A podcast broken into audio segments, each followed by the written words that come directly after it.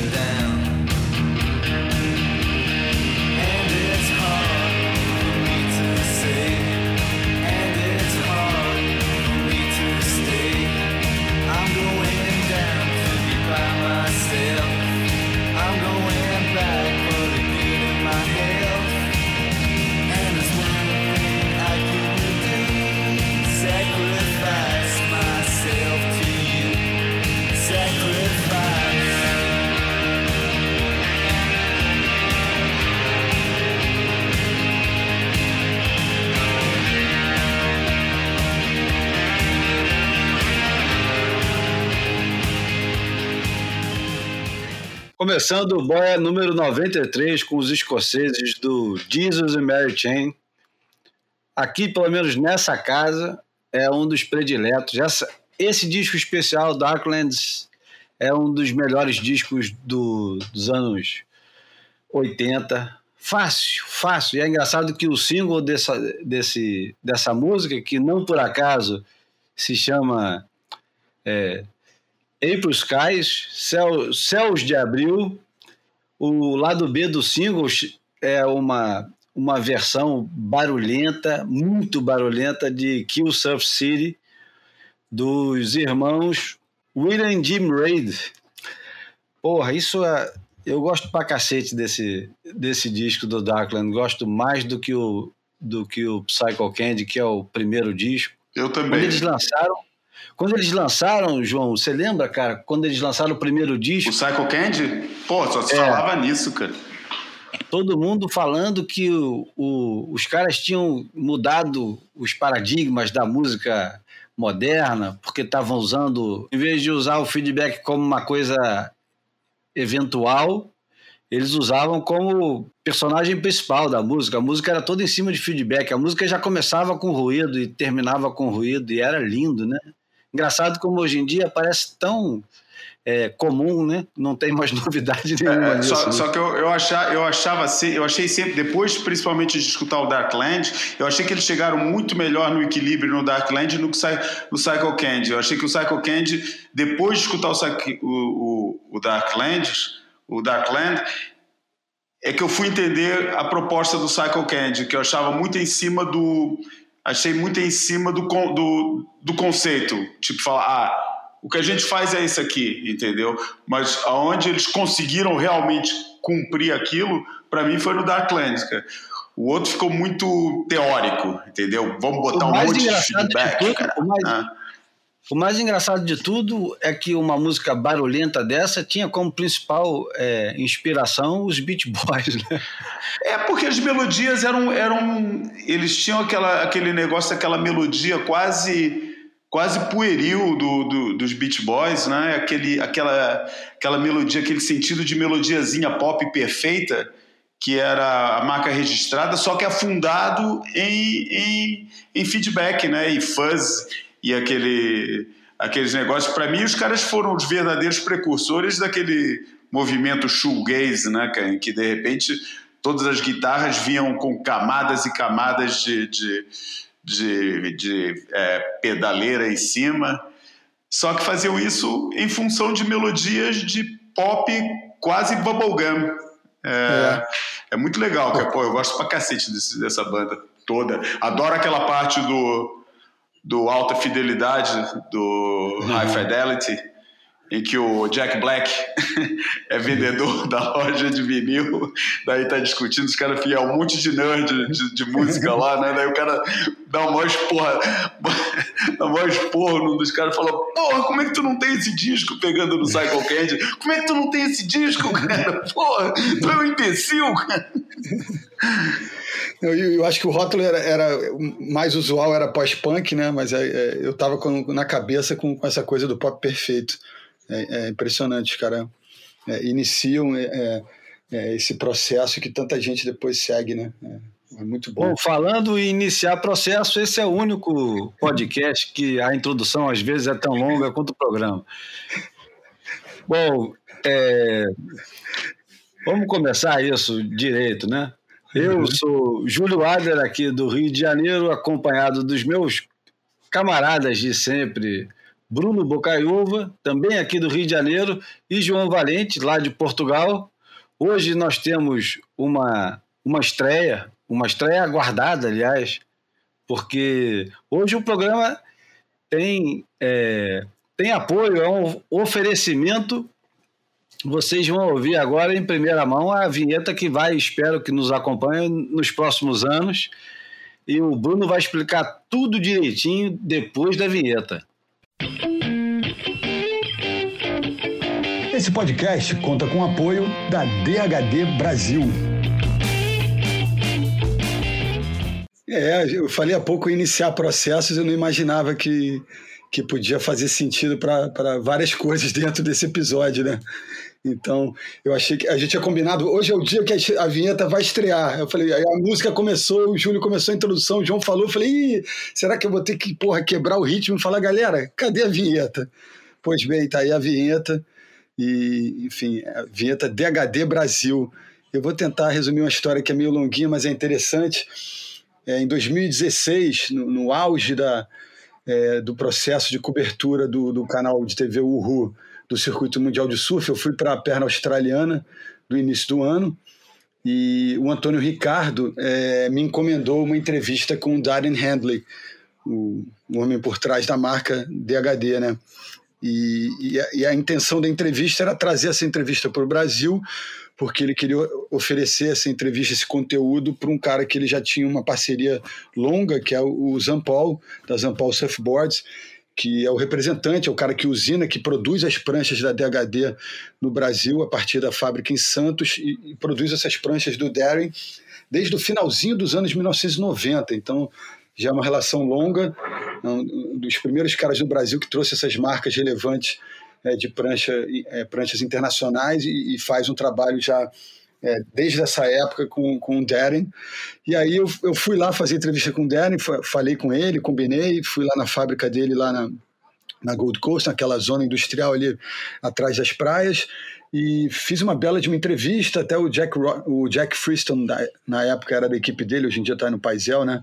Tava lá, a gente trocou uma ideia também, enfim, e fiquei uma, um turno, uma, uma manhã inteira lá na fábrica, fiz uma boa entrevista com ele, e lá para as tantas eu fui já intencionado, eu fui sem prancha para essa viagem. Falei, ó, vou, eu sei que eu vou ter que na primeira etapa fazer uma entrevista lá no, no Daring, então vou ver se arruma uma pranchinha lá para mim. E aí depois de entrevista, ele foi super simpático, eu falei, pô, tô interessado numa entrevista, numa, numa prancha e tal, vim sem prancha para essa, essa perna.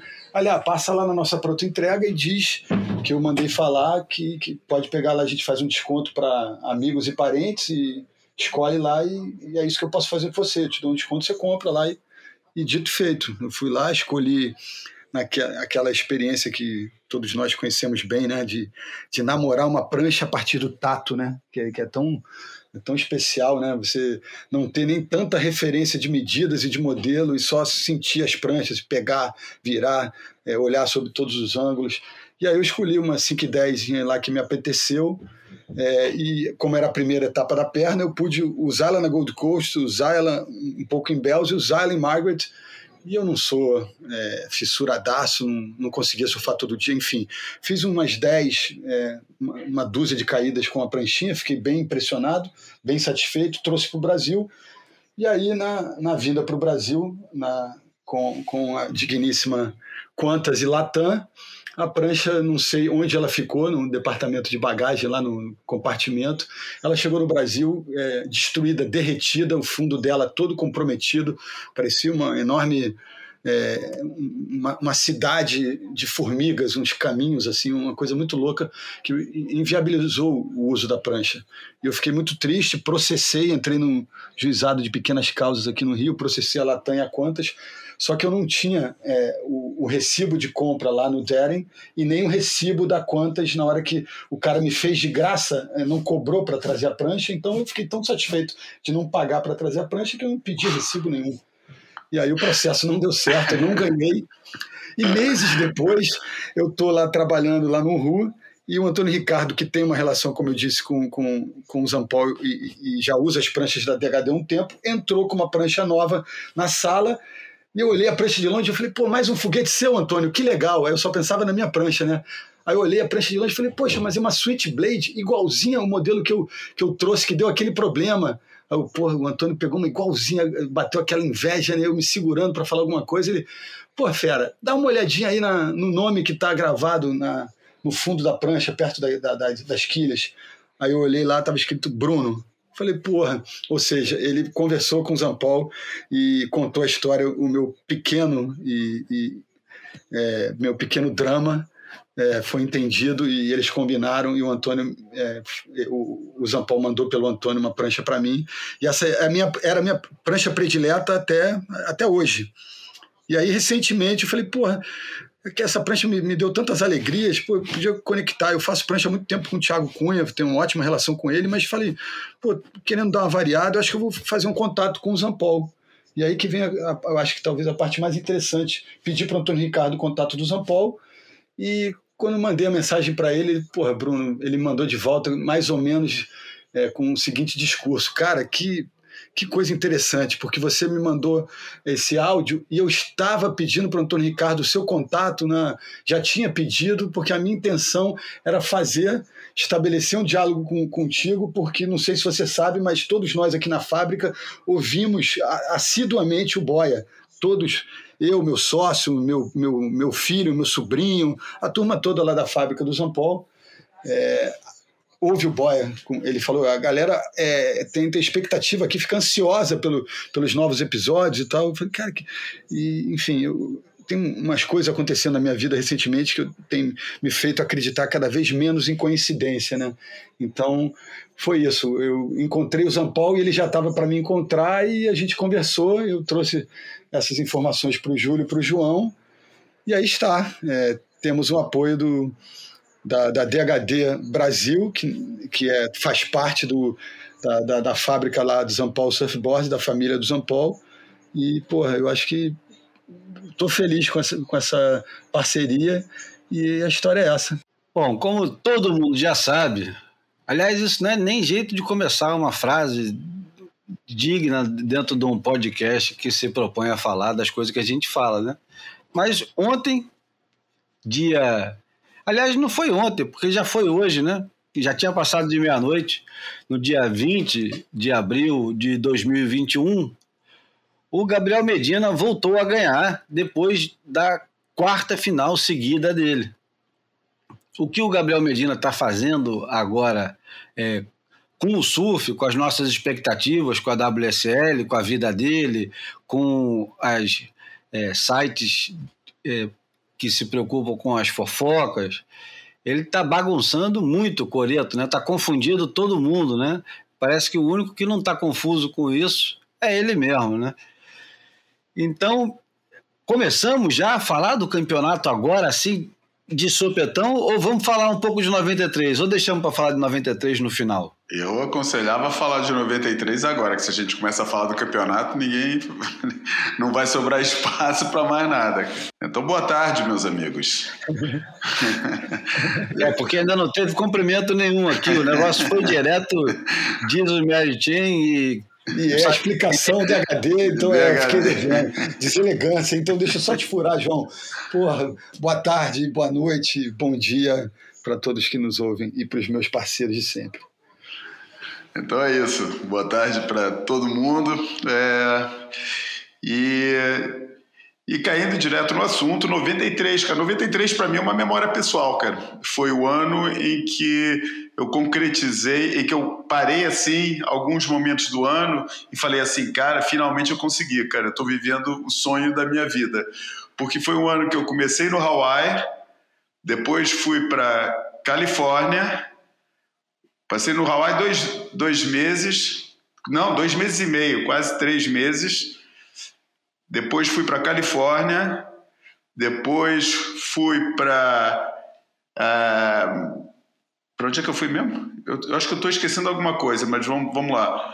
Fui para a Escócia, depois da Escócia fui para Marrocos e terminei o ano é, na Ilha da Madeira, que foi assim o apogeu da minha vida de surfista, né? Descobri entre com, com um enorme par de aspas, né? Porque a única descoberta que eu, que eu fiz lá, na verdade, foi que foi porque a gente foi para lá sem saber de nada, sem ter a mínima informação, a não ser uma matéria que eu tinha visto muitos anos antes numa revista de windsurf, que tinha umas fotos de uma onda que já nem existe mais, que era uma esquerda longa e que levou, é que, que me motivava, é uma revista que eu não tinha, eu, eu peguei assim de, de sabe, de passagem na casa de alguém, acho que do Nuno Joné, e, e que e eu não lia nada de francês, a revista era de, de windsurfing francesa e tal, mas enfim, é, e que me motivou a, a, a ter, junto com o Zé Seabra, a quebrar o paradigma que todo mundo falava na época que na madeira, na madeira não tinha onda, porque na madeira não tinha praia, não tinha e não tem, ou tem poucas praias, tem duas praias de areia. É, só tinha pedra lá, pô, e todo mundo falava que madeira não tem onda, madeira não tem onda, sempre que falava em para as ilhas era para Açores e tal. E, e, a gente foi para lá sem saber de nada, sem falar para ninguém, é, no segredo, e descobrimos aquilo que todo mundo já sabe que existe lá hoje, mas não, não descobrimos porque já tinha gente surfando lá, inclusive um brasileiro. É, e, e, só que era uma comunidade muito pequena, cara. Tinha, pô, se tinha três, quatro caras que pegavam onda com alguma regularidade lá, era muito, e a gente nem cruzou com nenhum deles. Dessa vez só foi encontrar com, com, com, com esse dentista brasileiro é, na segunda viagem. E, e foi uma descoberta, cara. Você chegar num lugar que você não faz a menor ideia, né? É, olhar aquele visual que parece um Hawaii sem praia de areia é, e, e, descobrir aquelas ondas porque você passa e fala, pô, tem uma onda ali, tem outra onda ali e tal. Foi uma experiência assim, tipo, foi o meu momento Tito Rosenberg. Mas o contexto todo do ano é que foi muito maneiro, cara. Foi fazer passar um ano inteiro de mala feita, é, sempre ou fazendo cobertura de campeonato, ou fazendo é, matéria de viagem e tal, e eu olhando, parando de vez em quando, eu parava assim e falava, caramba, estou vivendo o sonho que eu sempre que eu sempre quis viver, a razão pela qual eu me, me enfiei nessa profissão, cara. É, pô, viajar, pegar onda, é, viver o lifestyle e, enfim, é, vai, essa é a minha memória de 93 e sempre que eu penso nesse ano é, o, é, assim, um ano que eu tenho como referência é, de, uma, de uma vida que, que, que eu não vou voltar a ter, né? Dificilmente voltaria a ter esse tipo de vida, é, pelo menos com desprendimento, porque as situações familiares e tal, sabe? Filho e tal, tudo muda, né, cara? Aquilo foi o tempo, assim, um tempo muito legal. Não vou falar nem pior, nem, nem melhor, nem pior, mas, mas é um momento de referência, assim, na, na minha vida. E essa é a minha referência de 93.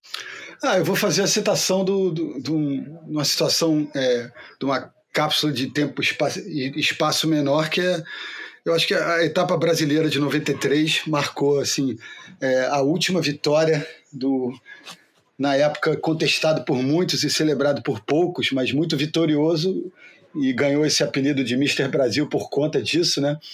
Dave McCauley venceu o quarto evento no Brasil é, desde a retomada do, do, circuito mundial em, em 86 em águas brasileiras, ganhou, conquistou sua quarta vitória numa final contra o Fabinho Gouveia na Barra da Tijuca. E, pô, obviamente, torcida acreditando muito numa, numa vitória brasileira e o Macaulay né, com aquele pragmatismo, porra, escroto de, né, com o livro de regras debaixo do braço, é, conquistou mais um, um, caneco e, enfim, deixou, deixou a, o clima na, nas areias da Barra menos festivo do que todos previam, mas enfim, foi mais um capítulo é, de uma temporada que foi tão errática que culminou com, com, a, com a vitória de, de, de Derek Rowe no Hawaii, vencendo o Pipe Masters num, numa disputa de título mundial que, que, carregou um monte de gente, né? pelo menos, não sei, seis a oito caras chegaram no Hawaii com, com chance de título e o Derek era um, um dos menos é, que as pessoas acreditavam menos que pudesse chegar e, e, tem esse simbolismo muito especial que é o, o Hawaii, depois de né, é, quase 20 anos de circuito, é, conquistar um título mundial foi, foi, foi bem especial do, do ponto de vista histórico, né? É, e, lembrando que 1993, do primeiro ao sexto, ou seja, do Derek Rowe até o Kelly Slater, menos de 500 pontos separavam eles. A diferença era muito, muito, muito pequena. O, o campeão foi o Derek Rowe, com 5.510. O vice-campeão, que deveria ter sido campeão desse ano, mas foi é, bloqueado em pipe pelo Larry Rios, e eu não lembro agora quem era o outro, mas eu me lembro que o, o Gary foi completamente bloqueado em pipe. Todos os é, concorrentes ao título, candidatos ao título nesse ano, foram é, bloqueados em pipe por ordem, é óbvio, né? Da, daquela turma barra pesada que, que manda e desmanda, e naquela época mandava mais, porque não tinha tanta fiscalização como tem hoje com rede social e tudo mais, ninguém precisava se desculpar de porra nenhuma, fazia e estava acabado. O Gary Elkerton é, perde o título mundial por menos de 300 pontos, 200 e alguma coisa. Dave McCauley é terceiro, Damian Hardman quarto e Martin Potter empatado com Kelly Slater em quinto lugar. Você vê que a, a velha guarda em 93 dominava completamente o circuito mundial. Até é, os dez primeiros, os únicos três que tinham de novidade eram o Slater, Rob Machado e Shane Powell.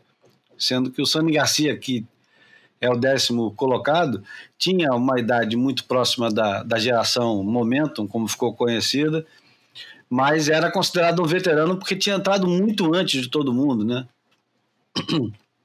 Então, 93 é um ano interessante. Da, da minha parte pessoal, é, 93 foi o ano que eu mais competi no circuito mundial. Competi 14 eventos. É, passei dois meses e meio no, na Califórnia competindo no circuito Bud Tour. O Bud Tour que tinha sido, de certa forma, um, um exemplo.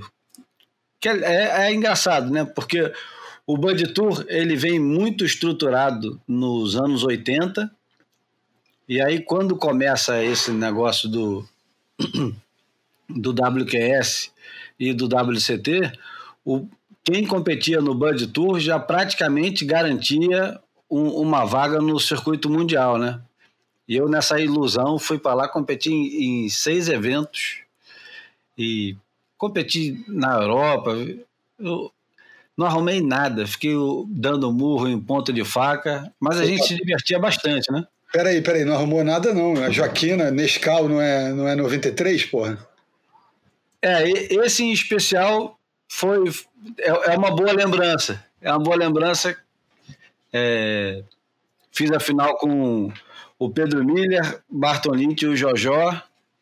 Foi legal que é, pela primeira vez eu senti um pouquinho daquele calor de todo mundo torcendo por você, que passei uma vez por isso no Rio na alternativa, mas perdi cedo demais, mas passei a triagem. E dessa vez não, dessa vez como eu peguei duas baterias só com estrangeiro, como eu era o único brasileiro, um mar mexido de sul, mas divertido até na Joaquina. Eu não, não fico à vontade de ficar falando de mim, não. Vamos partir logo para As coisas que valem a pena ser mencionadas de, de 93, um disco fantástico das Breeders, que tem um, um hitzaço, que é Cannonball. Eu acho, eu acho que vocês lembram. Isso aí também já deve ter embalado muito surf nosso. Só para lembrar aqui, rapidinho.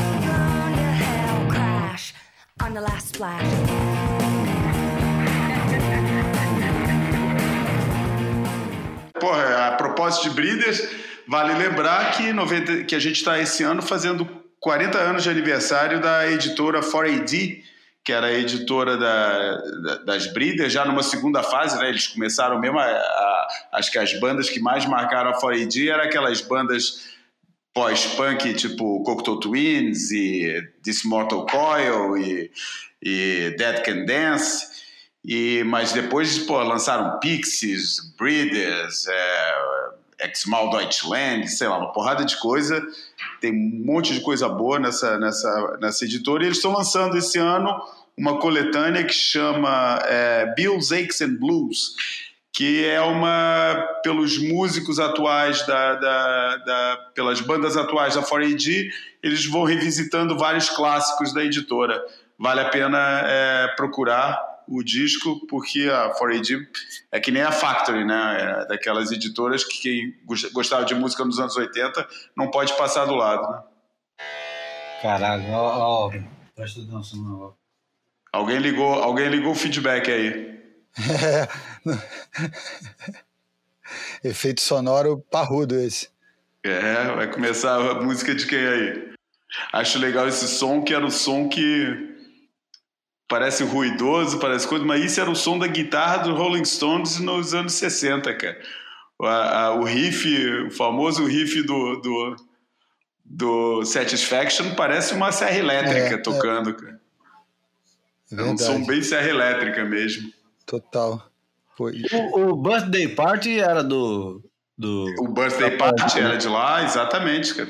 Era da os australianos, os australianos do Birthday Party que tinha o vocalista, um rapazinho chamado Nick Cave, né? Exatamente. Bom, outra coisa muito legal de 1993, para terminar com esse negócio, teve um empoderamento muito grande da, das mulheres no rock em 93. E tem um, um disco em especial, que é o disco da Liz Fair, Exile in Guileville. É, tá falando do, do, dos Rolling Stones, é uma alusão clara ao, ao clássico dos Rolling Stones, Exile Main Street, né? Isso. Eu escolhi uma musiquinha agora musiquinha, sacanagem chamar isso de musiquinha, mas tem uma música chamada Flower, que a letra dela é, na época causou bastante alvoroço no, no meio do rock, porque o primeiro verso já era muito ousado. Né? De, diz assim: Every time I see your face, I get all wet between my legs. Mas não é só isso, não. Ela dizia na música: I wanna be a blowjob queen. e mais, ela terminava a música dizendo Is everything I do to you? I'll fuck you till your dick is blue. Ou seja, é, a menina não estava de brincadeira, não. E, e, esse disco foi considerado o melhor disco do ano em uma porrada das revistas americanas, Spin, CM, CMJ. Não sei se a Rolling Stone também colocou, mas com certeza é um dos álbuns do ano de 1993. Vou botar um pouquinho aqui a música.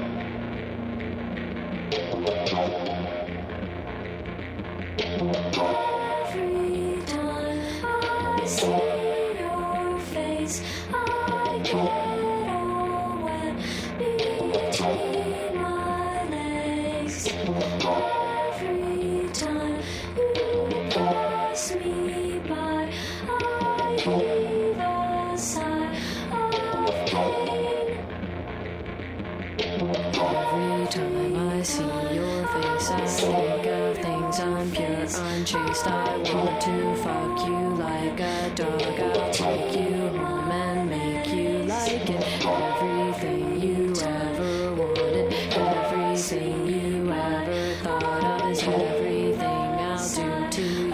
I'll fuck you and your minions too. Your face reminds me of a flower, kind of like your underwater hair's too long, and in your eyes, your. Bom, Isso foi a Liz, Liz Fair. E o nome da música é Flowers. Depois procura esse disco, o disco inteiro é muito bom, vale a pena. É muito bom, pô. Chega de 1993 e vamos para 2021, que o negócio está pegando fogo agora na WSL. Quem começa? Ah, é, cara, eu vou começar pô, repetindo a pergunta do Stacy, é, o novo repórter da WSL nessa perna australiana. Stacy Galbraith. Galbraith. É, quando ele encontra o Gabriel depois da final, e a primeira pergunta para ele foi a seguinte: Gabriel, do que que você é feito? Foi da semifinal. Foi na semi, né? Ah, não, na, na semi, não, não, nas quartas. Nas não, quartas. Foi, foi, na virada em cima do, do, do Morgan. Foi nas quartas. Exata, exatamente. É Vou reproduzir, isso. é, depois das quartas. Mas eu acho que serve para todo o contexto da, da vitória e da, da supremacia dele nesse evento, né, cara? É, que, que, que momento iluminado e, e que protagonismo, né? Eu, eu, falei com o Júlio mais cedo, quando a gente estava se organizando para gravar, que me lembrou é, é, a, a, disparidade da performance, me lembrou muito a, aquela final de 2015 do CT do Rio, que o, que o, que o Felipe Toledo enfrentou o Bid Durbridge, e o Bid Durbridge foi, foi um, um coadjuvante de luxo, um espectador de uma exibição magistral, como, como o Conor Coffin foi, foi ontem espectador de uma, de uma performance, porra, que assim, a gente pode ficar aqui o, o resto do, de todos os minutos que, que faltam para o encerramento do programa só de, despejando adjetivo para elogiar, e, enfim, para enaltecer a capacidade, a força, o, o, talento, o brilho do, do Gabriel Medina. É, é impressionante é para um lado, para o outro, é rotação completa, é, é, aquela despencada na base, porra, vindo de 3 metros de altura, é, sabe? Como ele está livre, como ele está alegre, né? Como ele está é, vivendo uma nova fase é, de amadurecimento diante dos olhos do mundo, né? Assim, é. Diante dessa é, Eu ia falar global. isso, né, que você estava é. fazendo as várias camadas técnicas, eu ia botar. E além do técnico, tem o mental, psicológico, é, tem, tem, o estratégico, tem várias narrativas esse, essa performance do, do, do Gabriel é. aqui nesse campeonato, tem várias narrativas, né? É, é impressionante, foi, foi, foi, foi espetacular mesmo. O que, que foi o grande momento, se tivesse que escolher um? Foi aquela contra o Morgan mesmo? Ah, eu acho que foi pela, pela, pela força, né? Eu, eu acho que naquele momento é, me pareceu que ele não tinha consciência de que já tinha virado o jogo, né? Muita gente falou isso na hora. É, parece que ele não entendeu que ele, que ele já está na frente, né? Que ele talvez não precisasse daquele movimento tão arriscado, né, cara? Aquela onda é, foi, foi uma onda mais na beira do que já estava o mar, né? Com a maré é, trazendo as ondas um pouco mais para a beira, ele, ele, ele voltando e sem ter a certeza de já ter virado o confronto, ele pega aquela onda bem atrasado, né? Tem pouca pouca chance de arranque. É, é, a prancha, né? A, ele gera pouca velocidade porque ele está de, de, novo atrasado na onda e, e, pega uma junção quadrada e faz aquele movimento de rotação, porra, que é, é perigosíssimo para o cara se lesionar ali, né? Eu me pergunto se as pessoas, se a, se a grande assistência do, do, do, do, do campeonato, as, as, testemunhas desse campeonato, têm noção é, da, desse momento, cara. Porque para mim esse momento equivale a tantos outros momentos de uma manobra que ficaram marcados na história do, do, do surf. Não pela inovação, porque a, a, a, manobra em si não, é, não, não apresenta nada de inovador. É, mas pela, é, pelo desprendimento dele, pela atitude, pelo, pelo, pô, pelo abandono, né? É, o cara pô, jogou é. com tudo. O cara falou, porra, dane-se as consequências. Eu vou fazer essa manobra, nem que eu tenha que ficar sem joelho, é, porque é, eu tenho que ganhar aqui, entendeu? Passei essa bateria toda correndo atrás do cara, porque era um, eu acho que eu acho que muita gente deve ter, é, mesmo os torcedores que estavam mais, o torcedor mais fanático, deve ter dado uma tremida nessa bateria, porque, é. afinal de contas, o, o, o garotão, o Morgan, é, já estava com aquela fama de, de mata gigante, né? Que, que tinha mais um gigante? Qual era o problema de, de É. eliminar mais um gigante no, no meio do caminho dele? É, fazia parte de uma narrativa que, pô, que, que, que, que faria todo sentido. Por isso, Neguinho já, sabe, não estou falando de jogar a toalha, mas já começar, pô, acho que é isso mesmo, acho que vai ficar por aqui mesmo, cara. É, o cara ainda consegue um tubo ali, né? Numa, uma, numa situação. É, de- Exatamente, de- parecia um enredo, é o enredo perfeito, né? cara? É, uma leitura meio divina, né? Como assim? O cara, pô, não, não, tinha tubo ali, o cara faz um, um drop atrasado. E eu queria é, destacar também, teve essa assinatura, esse claim depois dessa manobra absurda, poderosa. Ele, ele mandou uma lá, Cristiano Ronaldo. Calma, galera, eu tô aqui, eu estou tô aqui, aqui. é verdade. Então, assim, enquanto eu estiver aqui, é, muito provavelmente a- a- a grande parte das oportunidades eu, eu, eu vou comandar essa bagaça aqui, esse espetáculo aqui, ele, ele é meu, eu, eu sou o dono E- do e show. por- E por falar nisso, é muito engraçado ver como os gringos né, é, interpretam erradamente um monte de coisas, né, cara? Que nem o, o Charles Smith é, interpretou o post do, do, do Ítalo Ferreira falando que. Como é que, como é que ele falou? Como é que o Ítalo falou? É, não tem Falou como. Não, vai desanimar ele, porque ele vai Não vai desanimar, tudo. exatamente. E o, e, o, e, o, e o Charles Smith interpretou o desanimar como se ofender, entendeu?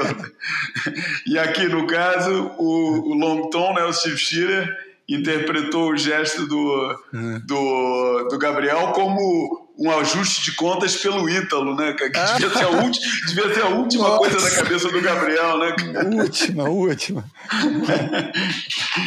Ele que tinha feito é, a referência ao basquete ao longo dessas duas etapas na Austrália, com uma nova imagem dele de, de, Uhum. de comemorar momentos assim especiais, manobras mais especiais, resolveu mudar de esporte e fazer uma referência ao futebol. Só que os australianos não entenderam nada da história, né?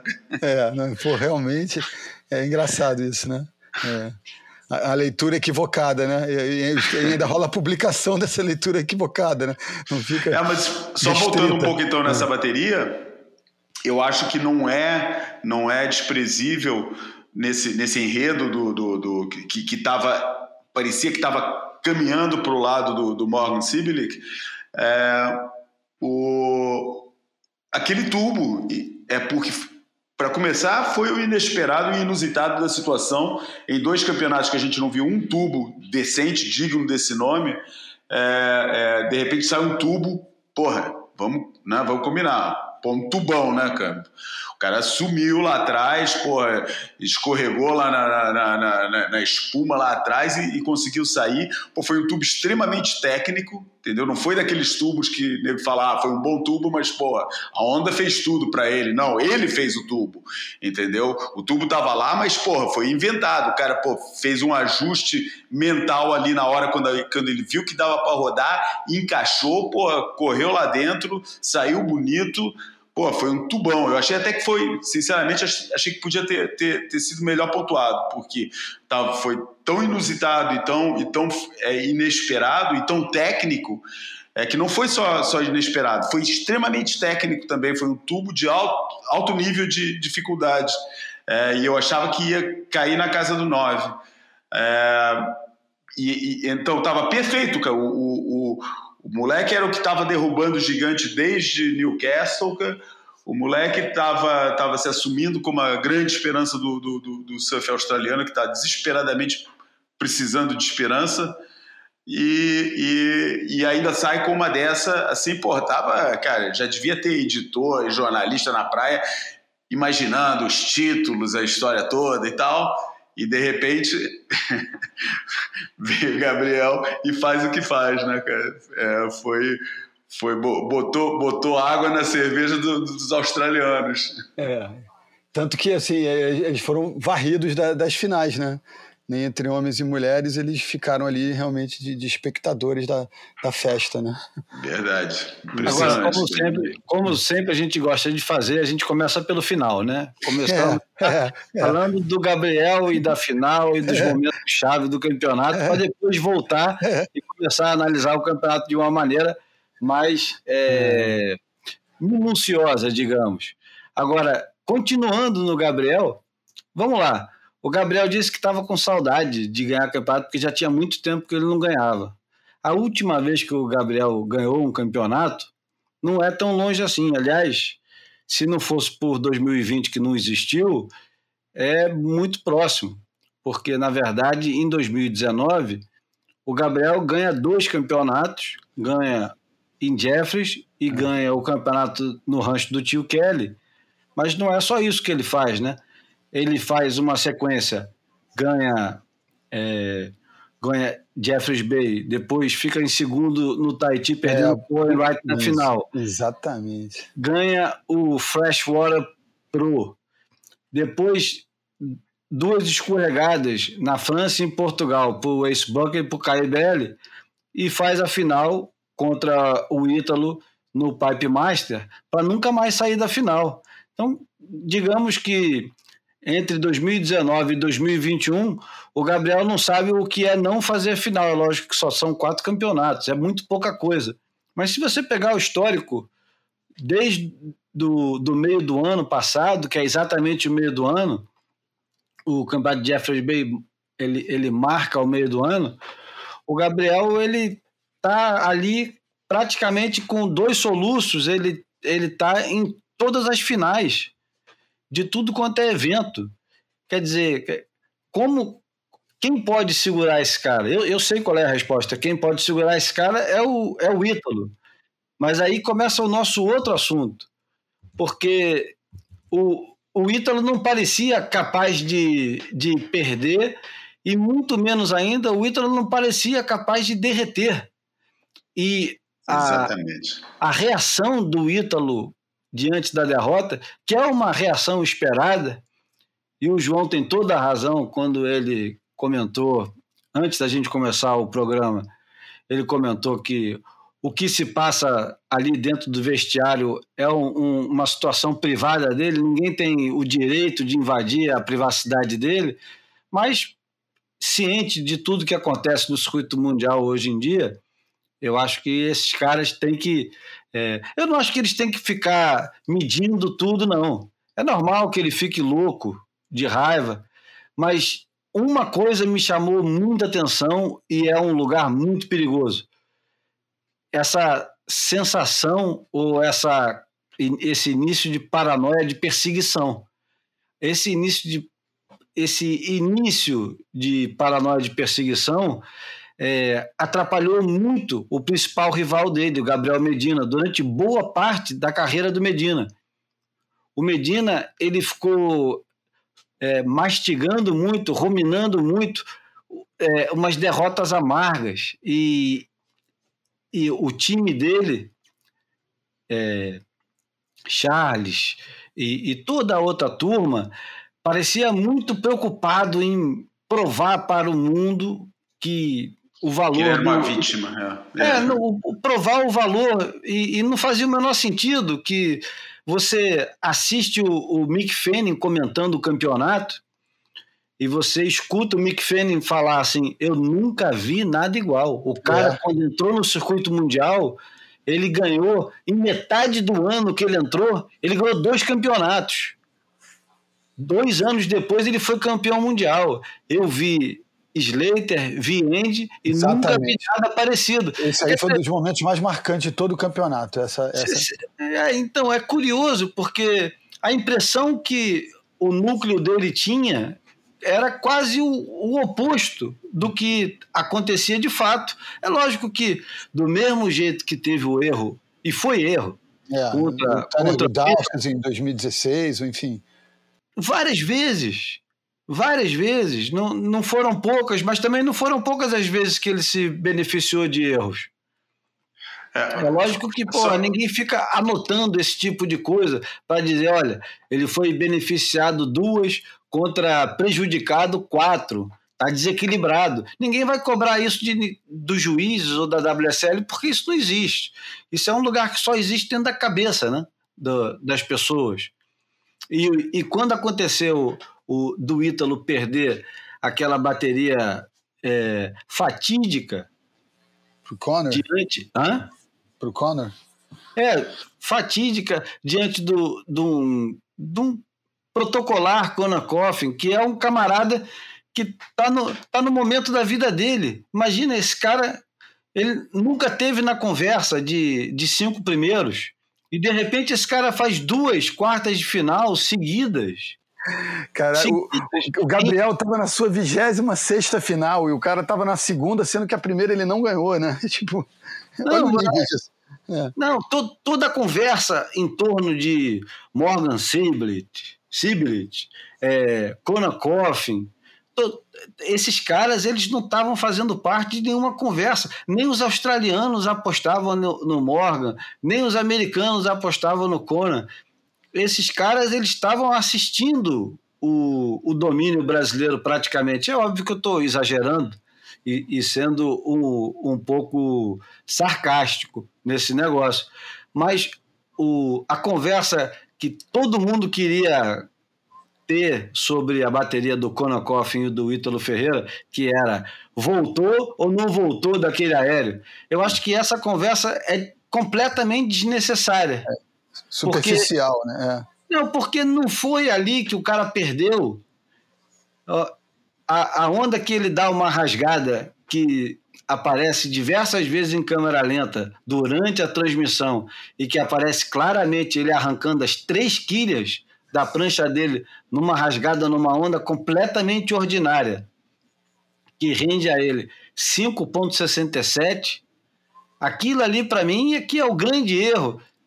E a reação dele, eu acho, por mais cabeça quente que, que ele estivesse, e ainda talvez esteja, ele deveria chamar o Red Judge, pedir uma reunião, conversar com os caras, assistir às ondas e perguntar por que, que a minha nota foi essa. Eu preciso entender por que, que eu não ganhei a nota que eu merecia nessa onda. Vocês acham que essa onda aqui é um 5.67? Vocês acham que esse aéreo aqui não foi completo? Por que, que o do Griffin Colapinto, duas baterias depois, foi completo? Por que, que o Jack Robson voltou numa espuma sem força e vocês deram nota para ele? Por que, que comigo aconteceu diferente? É, porque que o George Smith foi considerado que ele completou a manobra e eu não.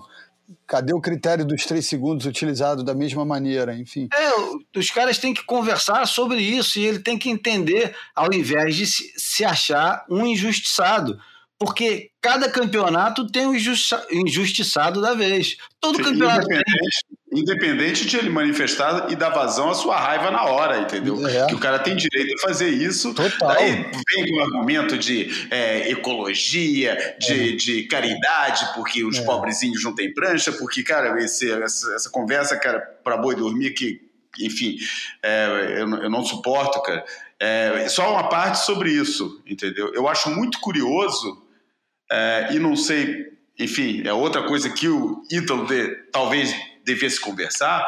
Acho muito curioso que a, a WSL, como a instituição que criou a área de locker, de vestiário, para os surfistas usufruírem de uma privacidade, hoje em dia, não só a área está aberta para os cameramen, livre, como um momento que deveria ser, e porque isso aconteceu aqui em Portugal, em Portugal, quando o Kelly Slater perdeu no campeonato, agora já não lembro que ano, que ficou puto e quebrou a prancha Ia- toda. Eu ia no- falar dessa, João, 2014. Exatamente. Ele foi se esconder para quebrar a prancha, só que ele Quebrar a escorregou. prancha, não, e falou pro. Vasco. É. É, e ele falou pro cameraman português Aham. é, para falar, cara, sai daqui porque isso, é a Isso. área privada dos surfistas, não É. tem que ter câmera aqui dentro. Porque ele e tem o cara saiu ou não de que- entrou e Isso. quebrou as pranchas todas É. na privacidade do espaço que é reservado para eles. Como é que não só hoje em dia essa área está aberta para os cameramen e depois é, é, não só isso, como pega um momento desse e ficam repetindo, entendeu? Em loop quase. É, eu, quer dizer, aquilo não deve estar contratualizado, porque, porra, quem leu o. Não sei como é que são os contratos com a WSL, mas provavelmente, já que o, o regulamento é tão omisso, e a gente pode falar de- hoje de mais uma omissão, é, que não teve nenhuma consequência especial, mas poderia ter. É, mas é, já que o regulamento das provas é, é- é sempre tão omisso, provavelmente no contrato deve ter esse tipo de omissão, ninguém deve prever situação de invasão de espaço privado é, é, dos surfistas, mas o, o, o surfista tem, ele teria nesse momento todo o direito de falar, pô, como é que vocês ficam exibindo um negócio que nem devia ter sido filmado em primeiro lugar?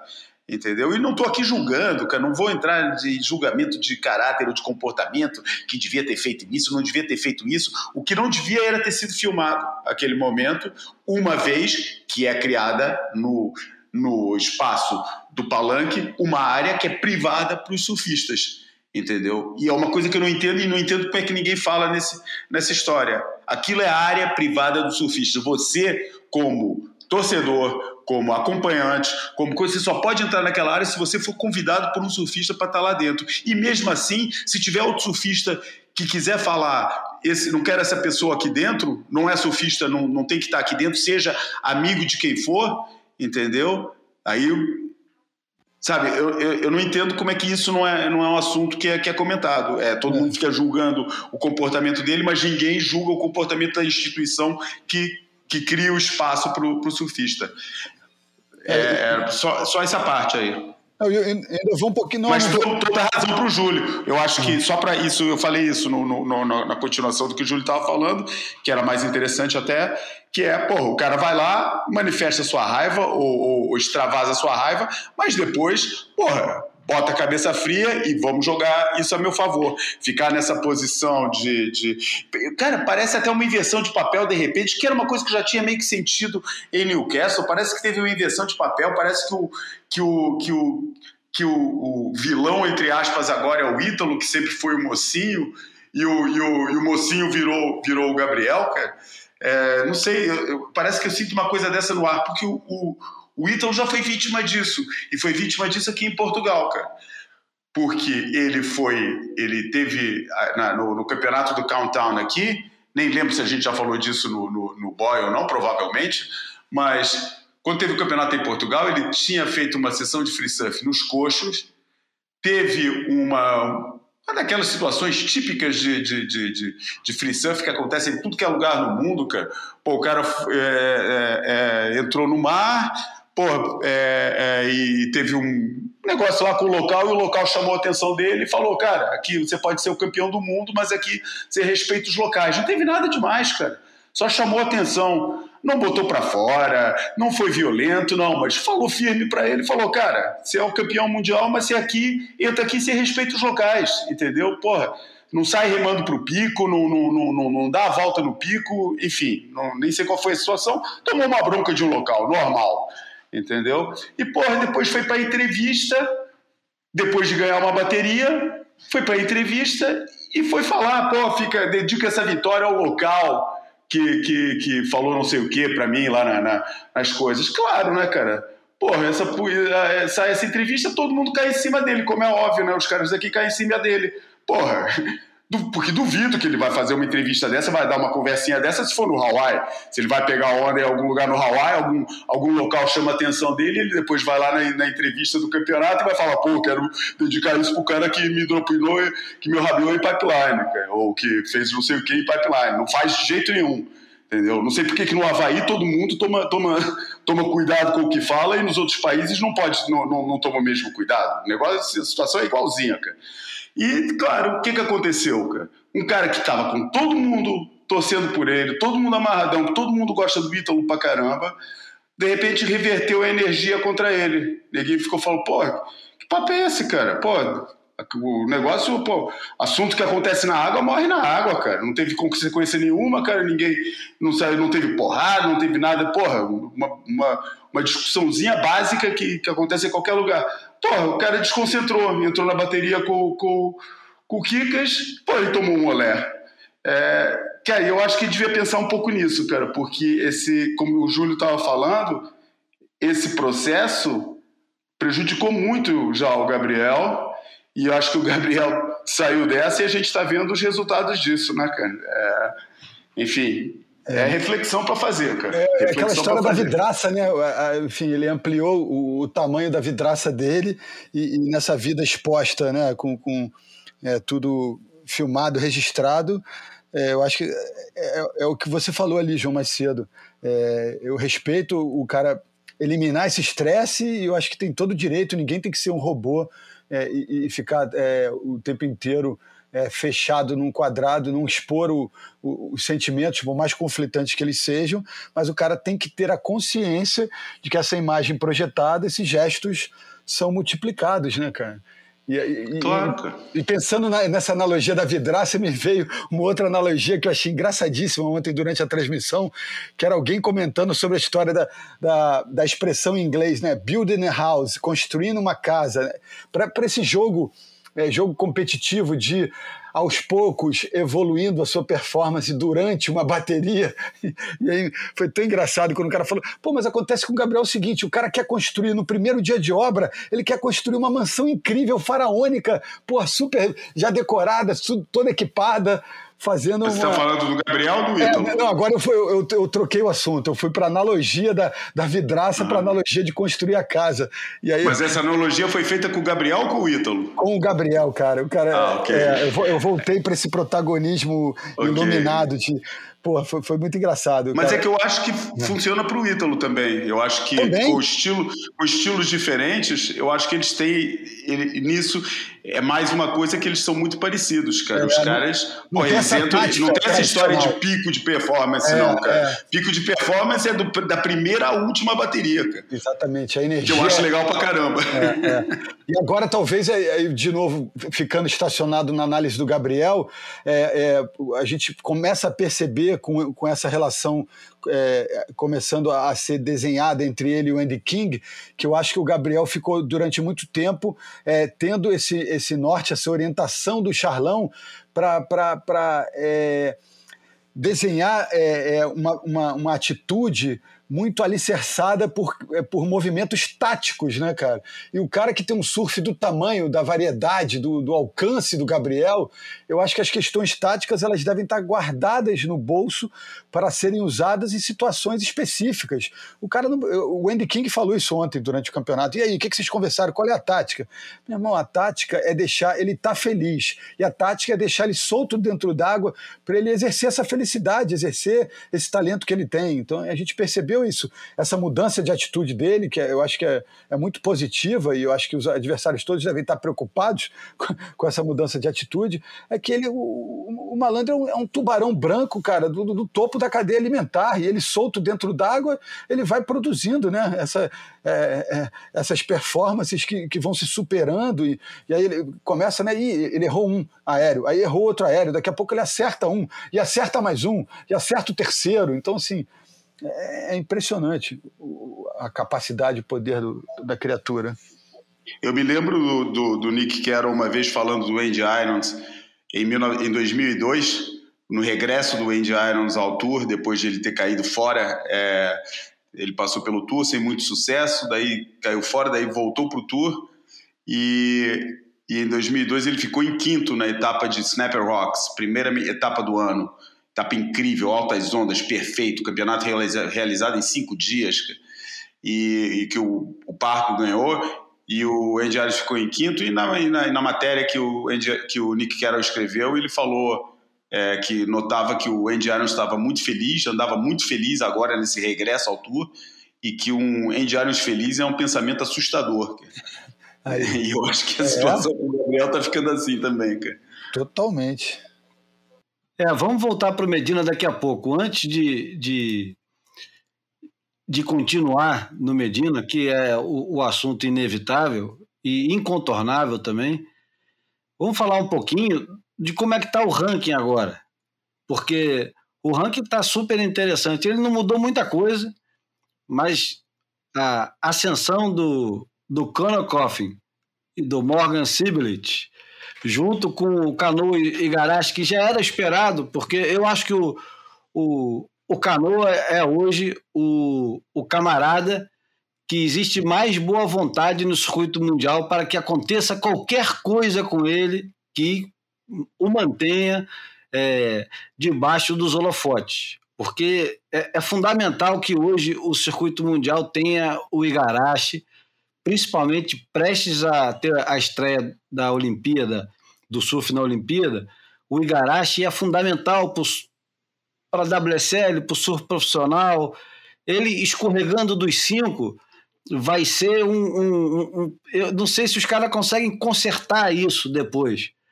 E aí fica um, um lugar esquisito, porque hoje os cinco primeiros são Medina, Ítalo, John John, Igarashi e Konakoff, sendo que o, o Igarashi e o Konakoff estão empatados.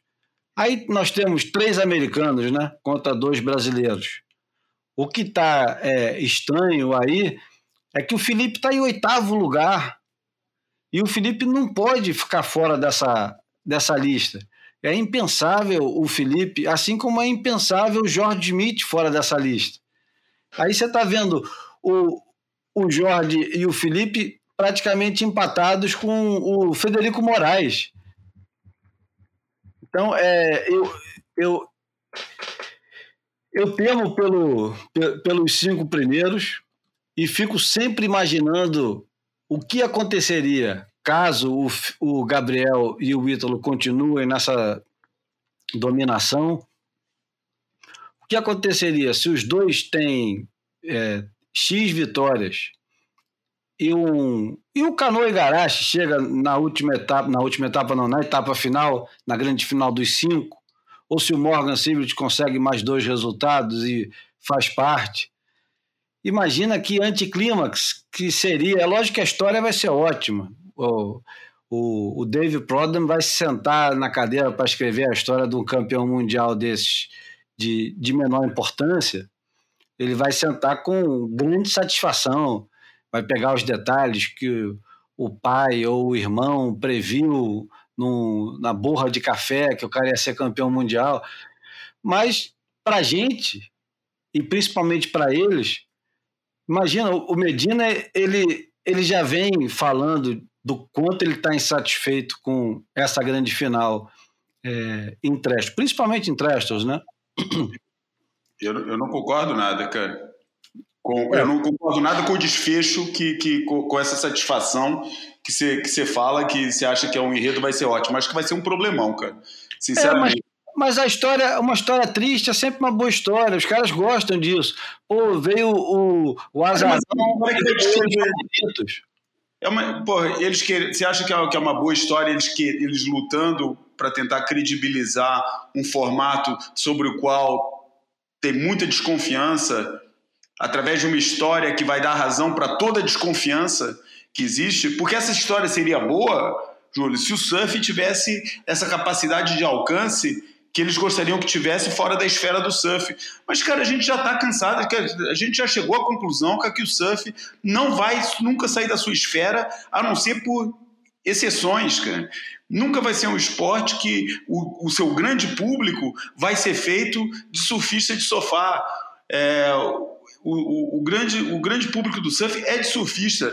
Seja, seja muito ativo, seja pouco ativo, mas é de cara que pega onda, entendeu? E esses caras que pegam onda, quando você fala que para gente um resultado desse ia ser decepcionante, para gente e para eles, para gente não é a gente, os três aqui que estão conversando sobre o boia, é para todo mundo que vive intensamente esse negócio do surf profissional e que, que, que é o único público do surf profissional, é aqueles que vivem intensamente o surf profissional. É, eu acho que o público, é, o público ocasional do surf profissional é, é, residual, o público core do surf profissional é quem vive intensamente esse negócio, porra, vai botar totalmente em causa o modelo que eles estão tentando implementar. Por isso, eu não sei se eles ficariam contentes se alguém na estrutura da WSL ia ficar contente com o desfecho desses. O que eles querem, o ideal para eles, era que o cara que for reconhecido reconhecido como o grande, ou os caras que forem reconhecidos como os grandes performers do ano, é, que sejam os campeões, que o campeão saia desse grupo que todo mundo fala, esses caras foram realmente os caras que arrebentaram o ano inteiro, e não um Coringa que entra ali, é, é, entra, entra, entra no, no, no, no, no grupo dos cinco e acaba por circunstâncias é, que acontecem em qualquer campeonato isoladamente, acabe vencendo o campeonato. Ah, eu, eu, eu, concordo e discordo das, das duas questões. É, na verdade, eu acho que é, para uso interno, eu acho que todo mundo pode, pode ter suas ressalvas e ficar preocupado em como é, abordar uma, uma, uma, narrativa, a trajetória de alguém que não tem esse respaldo todo na comunidade, né, que, do ponto de vista da performance. Mas para uso é, é, para a versão oficial, aí eu vou um pouco mais próximo do que o Júlio falou, na versão oficial de uma possível vitória de um, de um azarão do, do nível de um Conor Coffin, nessa possível final do Super Final, eu acho que se, seria tratado com, como algo espetacular, mesmo não sendo sabe isso? Acho que iam tentar enaltecer alguns aspectos dessa narrativa para transformá-la numa narrativa palatável, assimilável pelo, pelo público. Ah, essa é a única opção dos caras, né? Eles não têm outra opção se não enaltecer. É, eles é, não, então, eles é não vão desprezar, né? Aí está a grande contradição da história, né? Enfim, a galera provavelmente saberia que aquilo não, não, não tem o mesmo valor mas trataria aquilo para uso externo como algo louvável. Olha como o esporte é lindo, imprevisível, tanto que Exato. esse cidadão fez essa, esse caminho tortuoso e agora merece a glória, sabe? Bom, outro assunto de um personagem que era protagonista e que agora está completamente coadjuvante. Vamos falar um pouco do John John, né? Porque o John John, quando começou a perna australiana, a primeira apresentação dele foi assustadora. A gente estava dizendo aqui de como o cara tinha se reinventado, como ele tinha achado finalmente uma. Isso, é isso e a, e a, isso e a Tyler, isso e a Tyler Wright, né, cara? É, É. a, gente, a gente passou um boia quase inteiro falando de como era valoroso e como ele tinha achado esse novo competidor dentro dele, tinha se reinventado como surfista e como competidor, que finalmente ele tinha agora é, esse mesmo apetite, a mesma brutalidade é, e a imposição de um Gabriel Medina, de um Ítalo Ferreira, É, cara, nada, nada como um campeonato depois do outro para o bem e para o mal, né? Então, assim, é foda. Cada Ou dois seguidos, né? É, exatamente. Nada como uma perna na costa leste australiana é, para derrubar certos conceitos, né? Cara, ele foi, é, porra, ele foi vulgarizado dessa vez, hein, cara? É. Vou te falar, cara. É. Pra usar uma expressão que os caras adoram usar no futebol aqui em Portugal, os cara vulgarizou, né? Tornou o John John surfista totalmente comum, né, cara? É, E, e ao contrário da bateria do, do, do, do, do Felipe com o Kikas, em que você pode atribuir, apesar de eu achar que, porra, que é, é, o- o- teve muito mais erro do que azar é, do, por parte do Felipe no, no coisa, mas foi uma bateria em que o Felipe não existiu, né? Que o cara é, é, é, porra, fez tudo errado, É, entendeu? demorou a agir, tudo errado, é. até a prancha dele quebrou no aéreo, um negócio É. absurdo. né? Não- realmente foi uma união de, de, de, de erros, de tilt mental no, no, no cara com, com uma conjunção de que, pô, já que tá, né, urubu quando tá com azar, o de baixo caga no de cima, né? Mas, mas O, o Steve Schiller fez uma análise perfeita da bateria do, do Felipe contra o Federico Moraes. O, o Felipe, assistindo o campeonato do jeito que estava assistindo, assim como todos nós, já tinha percebido a estratégia de quase todos os caras que estavam ganhando baterias com os recursos que ele tem. O Felipe é o último cara do circuito mundial, o último deles todos, até acima do Ítalo e do Gabriel. Ele é o último cara a precisar esperar a onda no mar daquele. O Felipe é o cara de todos eles mais capaz de produzir notas em qualquer qualquer qualidade de onda. É lógico, a gente está falando de ondas de beat break, estou falando de Newcastle e estou falando de essa etapa era, essa etapa era pra ele estar na final, cara. não, essa, essa etapa era para ele é, ficar é, disputando quem vai mais longe, mais alto, mais rápido, com o Gabriel e com o Ítalo, e com quem mais aparecesse. O Griffin estava acertando umas coisas horríveis, umas coisas sem amplitude nenhuma, quase sem rotação, mas ele acertava, e o pessoal soltava a nota. Era sete, era oito, umas coisas assim que eu, eu achei horrível o surf do Colapinto nesse evento. Achei que ele estava todo entronchado, não, não, não teve nenhuma onda vistosa dele. Uhum. O Morgan Siblet, naquela onda que ele ganha a grande nota, que é a onda mais importante dele até agora no circuito, eu acho, que foi contra o, o John John, que ele consegue acertar uma batida de backside que o Herbert Bartolomeu fica dizendo que é a mistura de aéreo com power Gaudi e aquelas conversas todas. Os caras adoram misturar esses rótulos, né? Que fica muito bem em inglês, em português não faz o mas que estilo. foi um manobrão, mas que foi um manobrão, né? Vamos combinar, né? Foi, foi, um- foi um- uma grande manobra, foi a melhor manobra que ele deve ter acertado em campeonato, na carreira dele inteira. Agora, o, O que eu acho muito mais legal que a maioria dos aéreos que eu vejo qualquer um dar, incluindo Gabriel e Ítalo, vou te falar. Eu, no meu gosto pessoal, gosto mais de ver aquela manobra do que a maioria dos air reverse que eu vejo aí. Não estou falando daqueles especiais, tipo o de finalização da, da- da- do final da, da, da- bateria do, do Gabriel, aquele que voa mais sim. de 30 metros e tal. Mas aqueles dos normais, os, do, os corriqueiros, onde normalmente resulta em nota 7 e até 7 alto e tal, acho mais legal aquela manobra do que todos esses aéreos aí. Mas continua aí, continua aí.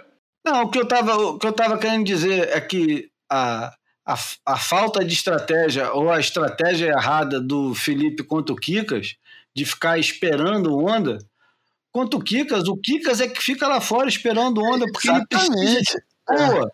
E o Felipe pega De qualquer- carne, né? É. Não, o Felipe pega qualquer coisa, cara. Qualquer coisa e acerta aéreo, dá batida, faz miséria. Apesar de eu achar que a, a WSL tem feito sistematicamente o erro de julgar a habilidade que o cara tem. É, opa, isso aí é um capítulo que a gente podia se debruçar, hein? Pois A- é, então. É a, a WSL e no, no, no ju- os juízes, eles têm essa. É, é um erro histórico, não é, não é de 2021, vem desde 1976, ou isso. Mas o, os juízes julgam muito mais a capacidade que o cara tem de produzir na onda uma coisa muito melhor do que, que ele apresentou É. naquele momento. É. Então o Felipe Toledo pegou uma onda, Ele está competindo contra o Kika, está competindo contra ele mesmo, né? Tipo, competindo contra o Kikas. Ele pega uma onda, ele faz o- uma curva interessante, talvez melhor do que as curvas do Kikas, talvez é, até mais eficiente, mais funcional. Mas não é o que se espera do Felipe. Então o Felipe não ganha a nota que ele deveria ganhar. O, o Ítalo Ferreira, a mesma coisa. Ele pega uma onda, faz um surf é, pedestre, um surf mais próximo do que os outros fazem, a nota sai igual.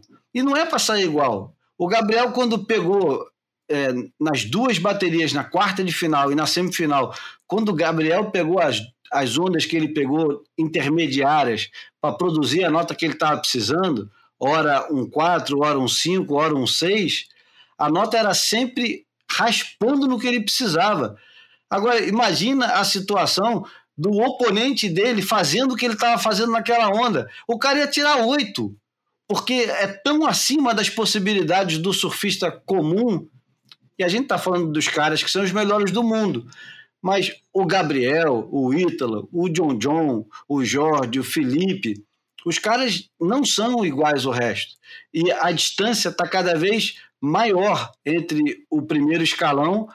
E olha, o Gabriel e o Ítalo, nesse momento, Se se a fotografia, a fotografia do circuito hoje é Gabriel, Ítalo, e aí eu acho que vem o resto, porque o John John, que parecia que estava no mesmo nível, ele, ele vai precisar fazer alguma coisa. Ele vai chegar no Western Austrália, ele vai ter que mostrar igual o Cristiano Ronaldo. Eu tô aqui. É. Olha o que, que eu sou capaz e de fazer. convenhamos, é uma etapa Não, porra, desenhada para isso, né? Para ele. O John- Você que falou em fotografia, eu vou falar que o John John, nesse momento, nessa fotografia, tá que nem o Marty McFly antes dos pais dele darem um beijo no, no, no Regresso ao Futuro. Tá? ficando transparente, né? Não, e, e a gente esperava, né? Acho que todo mundo que acompanha o surf profissional estava esperando que ao, no meio de uma perna australiana, depois de dois beat breaks como eh, Newcastle e North Narrabeen, o Felipe ia estar na conversa. O Felipe ia estar completamente na conversa. O Felipe ia estar em primeiro, em segundo, em terceiro. O Felipe não pode estar em oitavo agora. Quer dizer, é, é, é inadmissível que o cara com, com o talento e, e com a, a garra que o Felipe mostrou até agora, está em oitavo lugar, cara.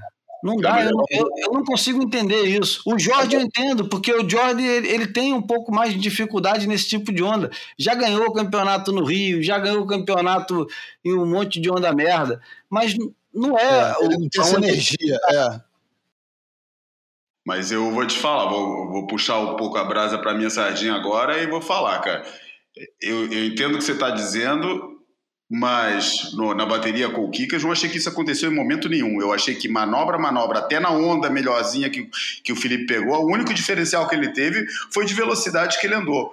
Porque força, força, manobra, manobra, não foi em momento nenhum superior ao Kikas e caiu vítima de um negócio que todo mundo hoje em dia que entra com o Kikas tem que ficar muito esperto, cara.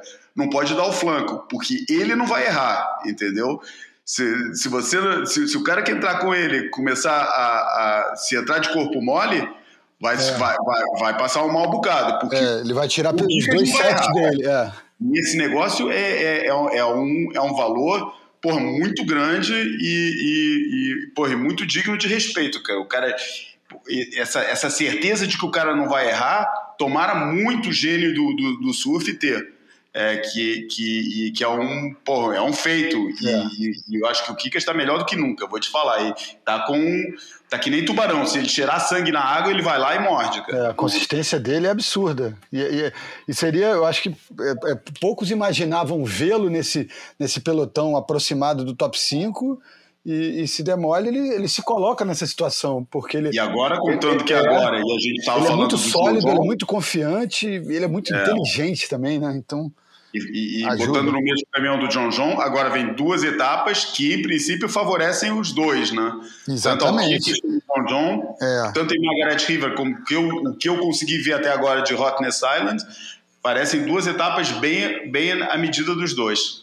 Não, então vamos abrir um parêntese aqui para falar do Federico, que ele merece. Porque esse campeonato em especial, o que o Federico fez e o que ele vem fazendo, né? Porque ele teve. Eu, eu acho que ele teve aquele desgaste natural de quem entrou no circuito mundial, teve um grande ano, e depois, às vezes acontece. É, é, é, é muito comum, inclusive, o cara que ganha título mundial dar uma escorregada depois. Tão comum quanto ganhar dois títulos seguidos. É, é verdade. Aconteceu. Aconteceu. claro, Mick Fanning é esse cara do- da- da- dos títulos quebrados, né? Enfim. Isso. É. E nesse, nesse evento, o, o Federico começa ganhando do John John na primeira, na primeira rodada. Depois ele janta o Michel Bourret. Depois ele ganha do Felipe Toledo, que é claramente o favorito contra ele. E ele tem certeza que é o favorito. E ele sabe que, que competir contra o Felipe ali vai ser um jogo fora d'água, mental, completamente de, de mostrar quem é o, o, o macho dominante ali naqueles 30 minutos. Ele precisa se impor e tem que se impor escolhendo onda, se impor fisicamente cada vez que rema próximo ou de volta, enfim. E depois ainda pega o Ethan Ewing, que eu acho que um português que chegou na quarta de final e pegou a principal esperança australiana desse ano até a, aparição do Morgan Siblet, que ninguém contava com ele. O Morgan Siblet ele estava ali para fazer número. Ó, tem mais um cara aí que é da nossa rapaziada aí, dá atenção para ele. Se ele precisar de alguma coisa, pega um copo d'água, oferece um café para ele. Mas a estrela da, da companhia é o Ethan Ewing, que, aliás, imagino que o, o cartaz que o Ethan Ewing tem com a Billabong, que é a mesma, o mesmo patrocinador do Federico, os caras devem pensar, puxa, que bom que caiu com o Federico, hein? Essa, aí, essa aí já está na, na semifinal. E o Federico dá-lhe a banda, compadre, e, e passa, passa jantando o Ethan Ewing, que até agora deve estar procurando o, onde é que entrega a camiseta, deve estar agora com a camiseta andando lá por norte na rabinha ainda. E só perde para o Gabriel Medina, porque é impossível ganhar do Gabriel Medina em 2021, porque ele já tinha ganho do Gabriel Medina em Belos, Uhum. em 2018, 17. Ficaram 15 minutos disputando prioridade num, num jogo, porra, é, cara, entediante né, àquela altura.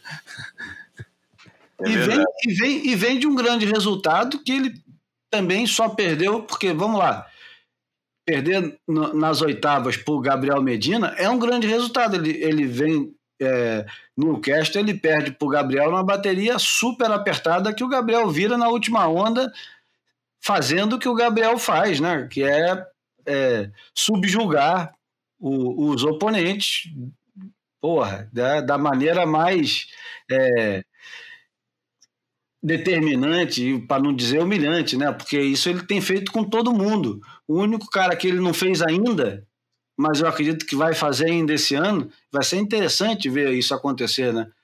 É, é o Ítalo. Tá faltando. Porque o Ítalo tem sido o, o cara que, que, que domina as baterias contra o Gabriel. Eu acho que nos números o, o Ítalo ainda está vencendo. E tem sido assim durante muito tempo, né? Mas É não. Agora, puxando outro assunto, é, que nunca é um assunto só, mas puxando outro assunto que já foi, que a gente já falou de raspão aqui, é, é o seguinte, e a gente falou de raspão quando? Quando você analisou muito bem é, aquela história do, do- das manobras, da- das ondas que, que deviam estar sendo faladas mais do que o aéreo, se foi, se não foi na bateria do Ítalo, é, é as outras ondas, é aquela onda da rasgada dele, que aliás até foram duas, não foi uma, que ele deu duas, em duas ondas ele deu umas rasgadas que já não se vê, é, rasgada do tempo de, de, de, de Martin Porter, de Ok, Kiluth, é, é. Total. já não se vê por aí, é, mas isso, junta isso, se eu juntar essas, eu, eu juntaria três momentos, essas rasgadas do Ítalo, o tubo do Morgan Sibillett e a atuação do garotão lá do Heath Hazelwood é, contra o, o Griffin Colapinto, que teve uma das ondas mais bem surfadas do, do, do campeonato, uma onda que eu estava apontando para oito e não passou de seis, acho, cara. Já não lembro quanto é que foi, mas foi uma nota tipo ou seis baixo ou cinco alto. É, que é uma onda que começou com, com uma batida em, em foam climb, né? Ele sobe na espuma para dar uma- um batidão, depois dá um pô, dá o roundhouse mais bonito que eu vi nessa perna australiana, por enquanto em toda a perna australiana, que é uma manobra que também não se vê. É, depois dá um snapzão e ainda finaliza bonito numa, na, na, na, na- junção. E, e, e porra, não deram uma nota acima de, de seis e pouco. Isso me leva a pensar que no deslumbramento com a história do surf progressivo, que deve estar no top 5 das expressões que mais me irrita no mundo, é, que é tudo que é aéreo, tudo que é pirueta, tudo que é coisa, os caras esquecem de valorizar pô, os elementos fundamentais da performance, que é o power surf e, a, e enfim, alguns, alguns elementos fundamentais do surf parece que hoje em dia são altamente desprezados, quando alguns deles, o tubo é uma coisa muito presente, é uma categoria à parte. É, mas o roundhouse cutback todo de borda na água, com volta profunda na espuma, como o Riff Hazelwood faz, cara, como só o Andy Irons fazia, como só o John John faz hoje em dia praticamente, cara. Porra, eu acho um desprezo profundo por uma das, porra, para mim, por um dos pilares da performance, cara. É, e, e não sei, não sei se vocês concordam com isso. Eu acho que os caras estão totalmente é, desensibilizados para isso diante do deslumbramento com um negócio que já não é deslumbrante assim, né, cara? Pô, se tornou um negócio corriqueiro, né, cara? Desde Jadson André, que se tornou um negócio corriqueiro, Jadson foi a primeira vítima, talvez uma das primeiras vítimas desse, dessa, de, ah, vamos parar de dar ponto para essa história, que isso está muito básico para esses caras, entendeu? É, eu acho que é muito bom e existe a distinção do que, que é uma, um, um aéreo fora de série em relação aos outros, mas eu acho que, que o, o aéreo normal, corriqueiro, ainda está saindo muito valorizado só por ser aéreo é, em relação a outras manobras que têm igual ou superior grau de dificuldade é, e, e, que estão sendo desprezadas pelo, pelo painel. Não sei se vocês ficaram com essa impressão. Eu gostei de, da, da, da, prestação do Rick Hazelwood, pô, me deixou muito bem impressionado, me peguei torcendo por ele é, e gostaria de ver ele continuar no, no circuito, que eu acho que ele, mais do que talvez mais do que Morgan Sibilit, mais do que Ryan Callahan, mais do que é, foi o, o Julian Wilson, ele talvez seja a resposta do surf australiano para a Brazilian Storm, passe mais por esse cara do que por, pelos outros. É, eu acho que ele, ele, ele tem as armas, é, as armas dessa geração que está protagonizando essa, é, a tempestade brasileira, né? E a questão é essa: os outros não têm, né? É, e, e, a, e, a, narrativa oficial, às vezes, ela, ela é muito superficial, né? É, o, o, Joe Trupel, no, no, no começo para o meio da final, ele não, porque o, o, o Conor ele vai ter que levantar o jogo dele, porque ele tem, tem surfado muito bem, mas ele tem sido muito tradicional.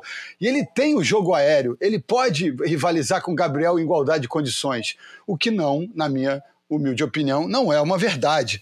Uma coisa é o cara saber dar um aéreo e conseguir colocar no clipe dele, durante três meses de filmagem, dois aéreos maneiros. Outra coisa Isso. é o cara, em 30 minutos, produzir uma sequência de aéreos que faça ele, ele sair de uma nota de um 6 alto para um 7 alto e assim sucessivamente sucessivamente até flertar com a nota 10. Então, assim, o, o, o Conor não tem essa capacidade.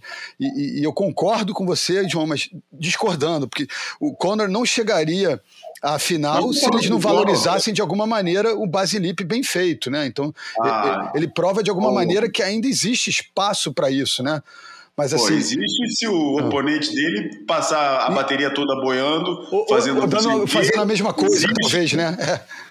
Porra, ele passou esquisito pelo. Bom, ganhou a bateria do, do, do canoa, enfim, deu tilt no, no, no canoa, né? É. Pô, passou a bateria com o Ítalo do jeito que a gente sabe.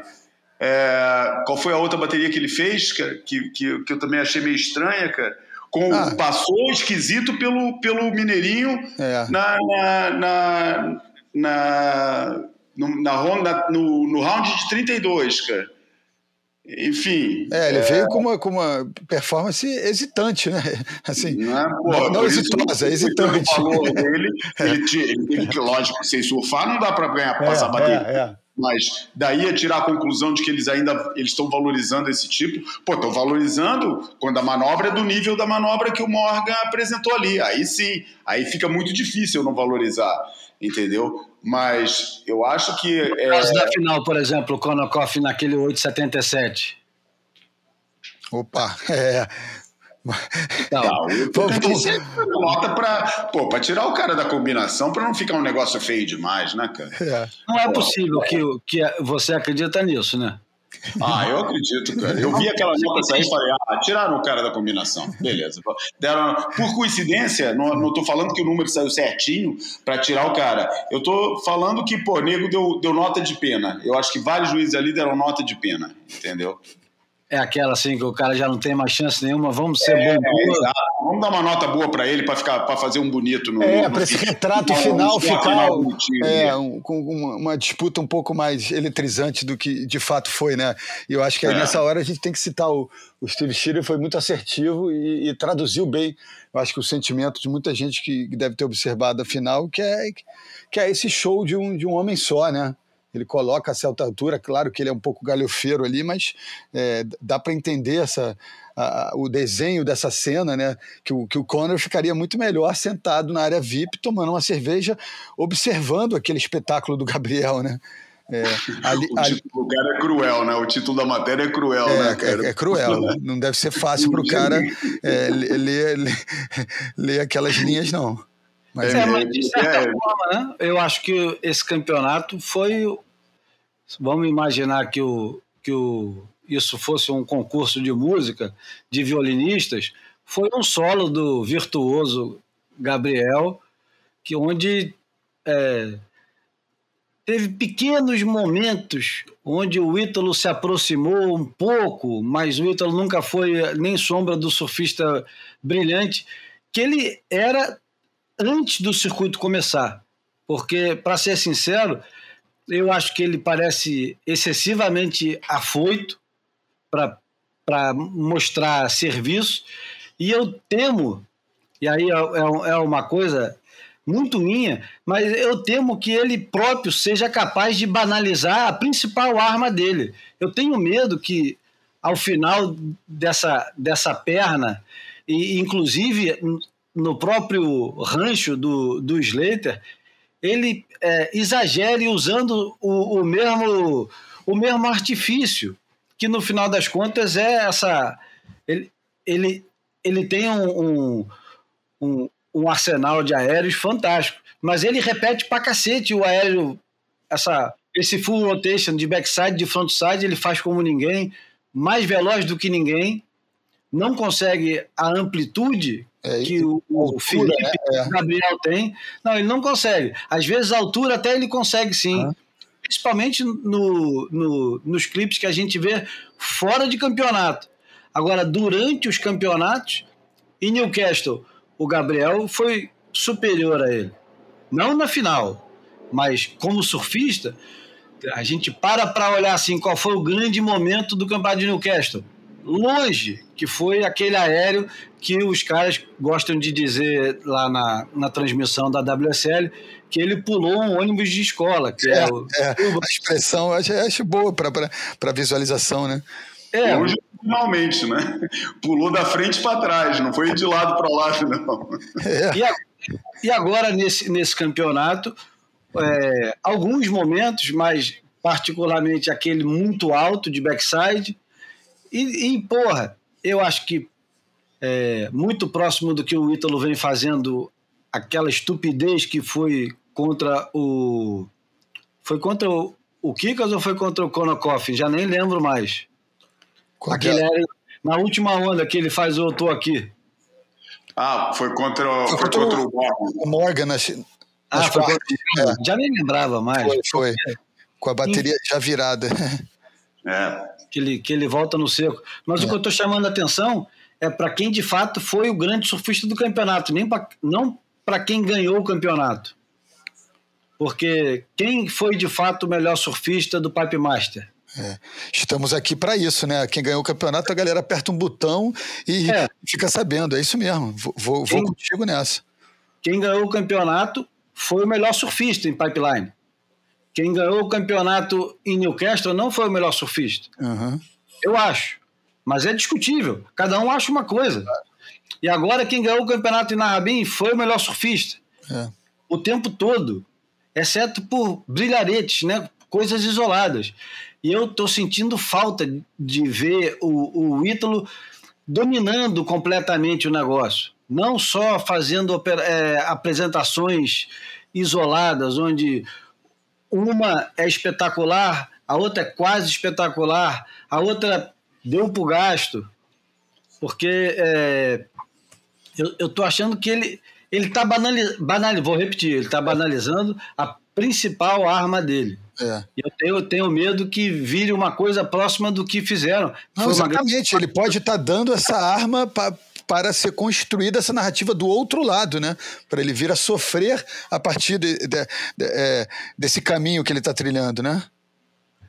E o Léo Cerveira, que foi nosso convidado outro dia aqui, ele mencionou: será que o, o Slater e, e outros comentários e comentaristas que participam dessas transmissões não acabam influenciando quando eles começam a bater nessa tecla, dizer que o cara está usando demais isso? E, enfim, Ué, assim é que começa a história, com essa É. narrativa oral, né? Com essa coisinha subliminar ali, com uma pinceladazinha que depois vai tomando outra proporção. É assim que começam a- é, esse- esses mitos a serem construídos. Aí quando você vê, virou meio senso comum. Os caras param de julgar aquele cara bem, aquela execução daquele movimento bem como faziam antes, e aí para reverter isso às vezes é complicado. Eu acho que não é exato. Né? Ele tem muito mais re- recurso para se libertar desse processo do que o Jadson tinha na época que isso aconteceu em 2010. Mas que isso pode estar sendo construído e ele pode não estar percebendo. é, é, aí eu, eu vou nessa. Vamos falar, vamos falar um pouco das mulheres, não? sim, Ah, claro. Sim, sim, sim. É, né? Eu tenho uma hashtag que eu uso às vezes que é Goofy Pride. Eu tenho um, um orgulho, é, porra, escroto, pela injustificável Tati, de ser Goofy. Carol. Cara, ma- malandro, é desde 2006 que não rolava uma final Goofy entre as mulheres no circuito de elite do surf mundial. É assim, é- é- são 15 anos para isso acontecer, isso acontecer de novo, né? E a Jessie Dyer, que hoje é, é a comissária do circuito, estava na final com a Kiala Kennedy quando isso aconteceu da última vez, para a gente ter uma noção. Porra. Sinistro, né? Boa, boa, boa informação. É, boa informação muito louca realmente. essa. Porra, Ah, lança. E eu falando que, porra, que a Tyler White estava, sabe, imbuída do seu espírito revolucionário e reivindicativo. Estava criando uma nova plataforma de performance para poder fazer a, a mensagem dela passar mais e mais adiante. Porra, e cai em dois campeonatos seguidos miseravelmente, cara. Os dois com erros básicos e nesse é, porra, nem pode falar que ela tava. Ah, ela tava pegando bem, mas fez aquele erro. Pô, ela tava pegando mal, tava pesado, parece que a prancha tava errada. Ela entrava na espuma e demorava a sair da espuma, cara. É, porra, e sendo que esse foi um campeonato miserável para toda a família Wright, né? Ninguém se deu bem É dessa vez. cara verdade, é verdade. três irmãos e todos se afundaram no campeonato, mas ela é que é a campeã mundial, é, ela que tem título no currículo e, e porra, e, ela- e dela que se esperava é, também pela atenção, não só pelo, pelo, pela surfista que ela é, mas também pela atenção que ela, que ela chamou a si mesma é, por assuntos totalmente extra, extra surf. E, É. e tão, tão importante, tão urgente, né? Enfim, Oi, uma, oi? pau- uma pauta tão atual, né? E tão importante, né? Exatamente, Enfim, exatamente. É. E, e, pô, e, e se afundou, cara, de um jeito que, pô, dá o que pensar, cara. Dá o que pensar porque, como eu falei, não achei que foi só desconcentração tática é, ou desconcentração competitiva, mas achei que o surf dela tá fraco, cara. Tá, pô, tá, tá, tá difícil de sair, cara. Sabe, quando, quando tá pesado, tá, tá... Não sei, foi a impressão que eu fiquei. Vocês, vocês não ficaram, não? Vocês acham que eu tô exagerando? Não, acho que é, é isso, é, é aquela história de, de- a, a pessoa própria levanta esse sarrafo, né, coloca a gente naquele, se coloca naquele lugar, a gente passa a, a observar aquela pessoa com aquele protagonismo, com aquele brilho especial que faz ela se descolar dos demais, e aí de repente é, é, alguns gestos, é, a sequência dos acontecimentos, a performance dela, de fato, é, você tendo aquela referência de poder é, nessa análise, né? Você fala, pô, mas o que aconteceu? Será que ela não está se sentindo bem? Pô, não, É. não, não, não- esse Eu achei que a prancha estava ruim, eu achei que a prancha estava fina para É, ela, sabia? isso. Parecia que a prancha estava fina, sem, sem, sem, sem flutuação, cara. Uhum. Ela não estava tocando bem de borda, cara. É. Tava, pô, como, já A minha, a minha impressão foi diferente, porque principalmente nesse campeonato, a, a Joan Defey foi muito mais inteligente do que a Tyler Wright competindo.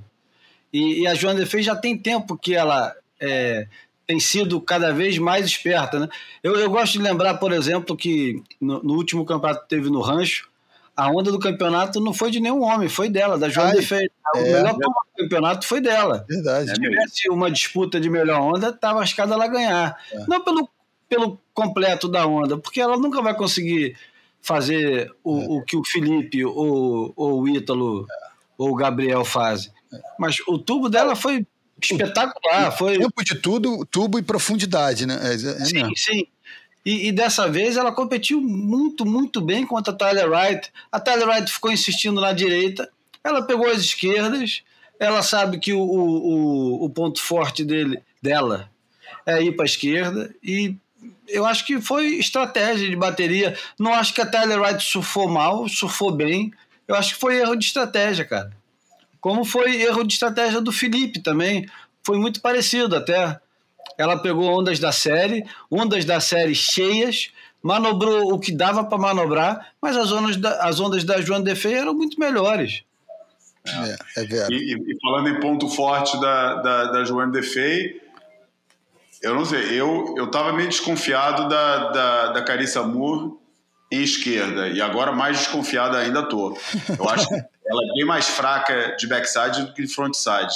Aqueles pontos fortes, não tô falando que ela é fraca, tô falando que tem um diferencial. É, aquilo que é forte nela, aquela linha dela, a ligação entre as manobras e a diferença de, e, e a, e a variação no, no ataque ao lip dela de frontside é, não é a mesma de backside. Achei ela mais limitada de repertório em backside e acho o, todo o ataque de topo de onda dela é muito mais arredondado, é muito mais alisado na esquerda do que nas direitas. Nas direitas ela varia rasgada, com batidão e tudo sai bem.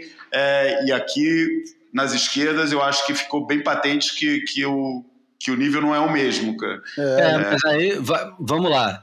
A, a Carissa Amor pode não ser é, tão boa surfando para a esquerda quanto é para a direita. Para não ficar caindo na armadilha de dizer que o backside, aí o pessoal morre de rir, o backside dela é isso, é aquilo. É.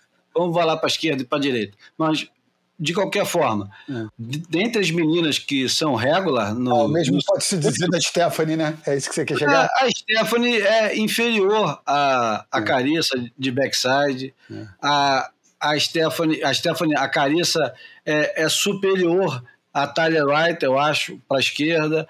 A Sally, ela consegue fazer um base top interessante, mas ainda assim fica é, devendo pra caramba disparado, eu acho que a, a melhor é, é a Joana Defeito do jeito que eu gosto de ver. A Courtney Conrad ela é eficiente, mas tem um jeito muito desengonçado, meio boneco do posto, para surfar com o braço muito aberto.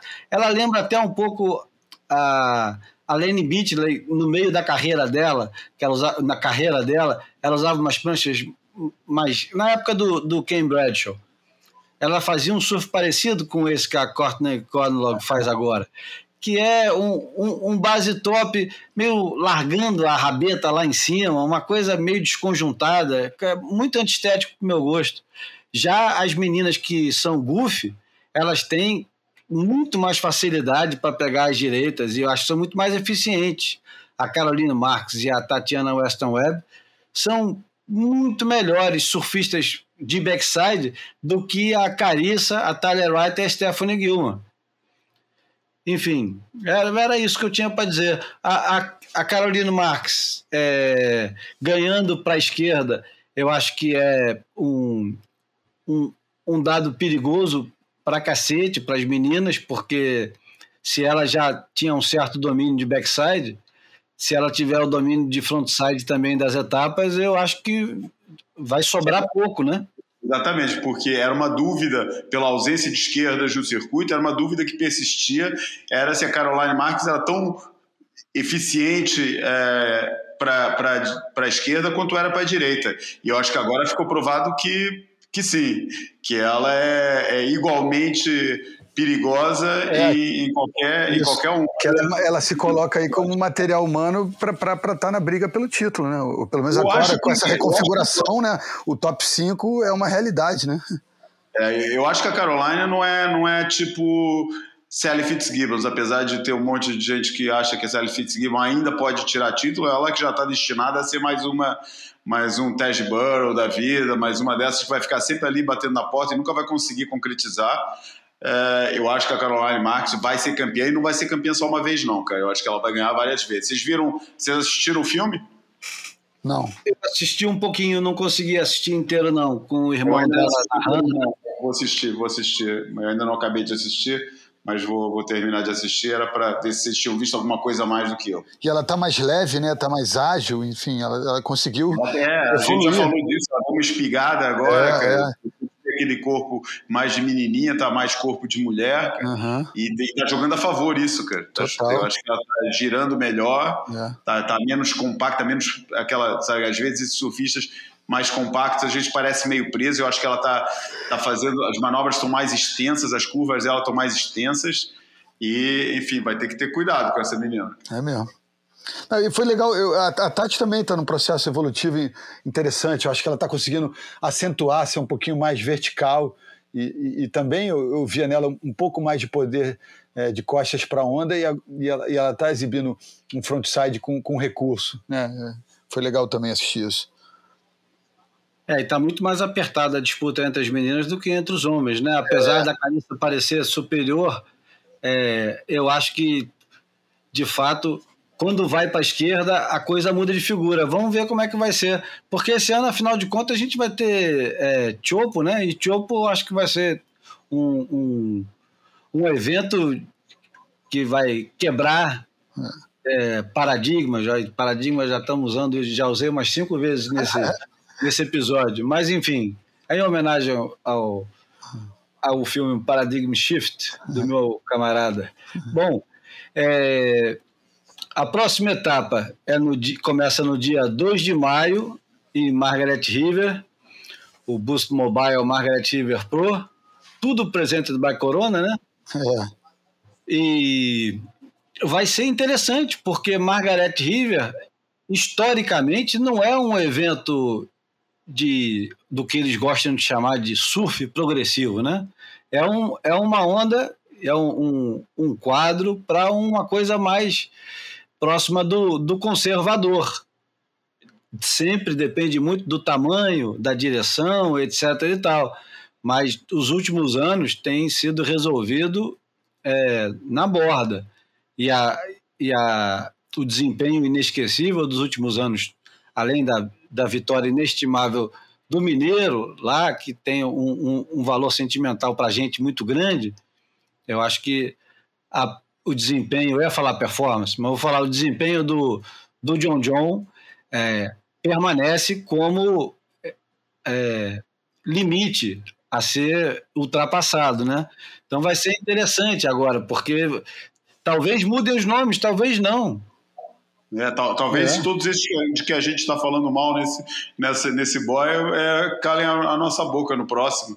É, é, é, é, uma perspectiva interessante, cara. É, e, e aí dá, dá, essa embolada que a gente não está não tá percebendo, mas que, enfim, que a sequência dos eventos pode proporcionar, né?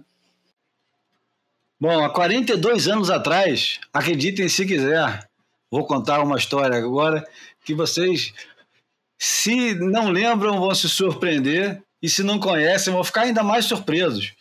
Mas há 42 anos atrás, nesse mesmo Coke, nessa mesma Narrabim, o Larry Blair deveria fazer uma final com Shane Horan. Só que, no último dia de campeonato, o campeonato era patrocinado pela Coca-Cola, em 1979, e o, o, o canal 9 da, da Austrália, um dos principais canais da época, estavam produzindo um especial sobre o evento e estavam é, ávidos por imagens espetaculares. E por que, que eles estavam assim, ávidos por imagens espetaculares? Porque no ano anterior, em 1978, o Wayne Lynch disputou com o Larry Blair uma das finais mais espetaculares de todos os tempos da história do surf mundial. É, e não foi em Narrabin, foi numa outra praia chamada Northstein, em condições sensacionais. É, a gente teve sorte de assistir no realce pouquíssimas imagens desse campeonato mas as poucas imagens que eu vi desse campeonato ficaram na minha memória e nunca mais saíram, porque o, o Larry Blair e o Wayne Lynch disputam é, uma final em tubos intermináveis para a esquerda. E é considerada, então, a maior batalha em tubos da história do surf profissional. Em nenhum outro momento, nem em Bali, nem em nenhum outro lugar, se entuba tão fundo e com tanta maestria quanto o Larry Blair e o Wayne Lynch nessa final em 78. Então, em 79, eles estavam ávidos para repetir a dose do, do campeonato. Quando, aproximando do dia da final, o mar fica uma bela de uma merda. O Paul Holmes, que foi editor da Surf ele, e do Tracks, era diretor do evento e se reúne com com o pessoal que estava bancando o campeonato, inclusive a Coca-Cola da Austrália e o pessoal do Channel 9, e resolvem, vejam só, em 1979 isso aconteceu. Eles resolvem alugar seis aviões, seis pequenos aviões. Puta, eu lembro dessa história, caramba. Então. Não, seis não, dez 10 pequenos aviões, o, o, os aviões que são chamados Navarro, e vão para Bells, porque tinha oito pés de onda, e o campeonato vai para lá a partir das quartas, tinha 11, campe... 11 surfistas ainda no campeonato, incluindo Shane Horan, Simon Anderson, Mark Richard, Danny Aloha, Peter Town e Larry Blair.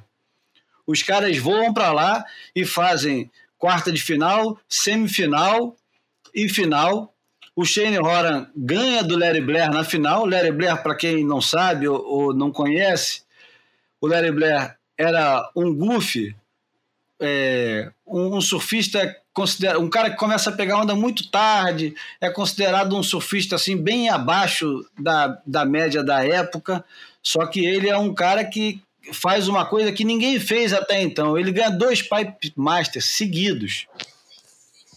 Seguidos. Sinistro. Sem contar com esse campeonato que ele ganha do Andy Lynch, que era considerado o maior golfe da, da história do surf australiano até então.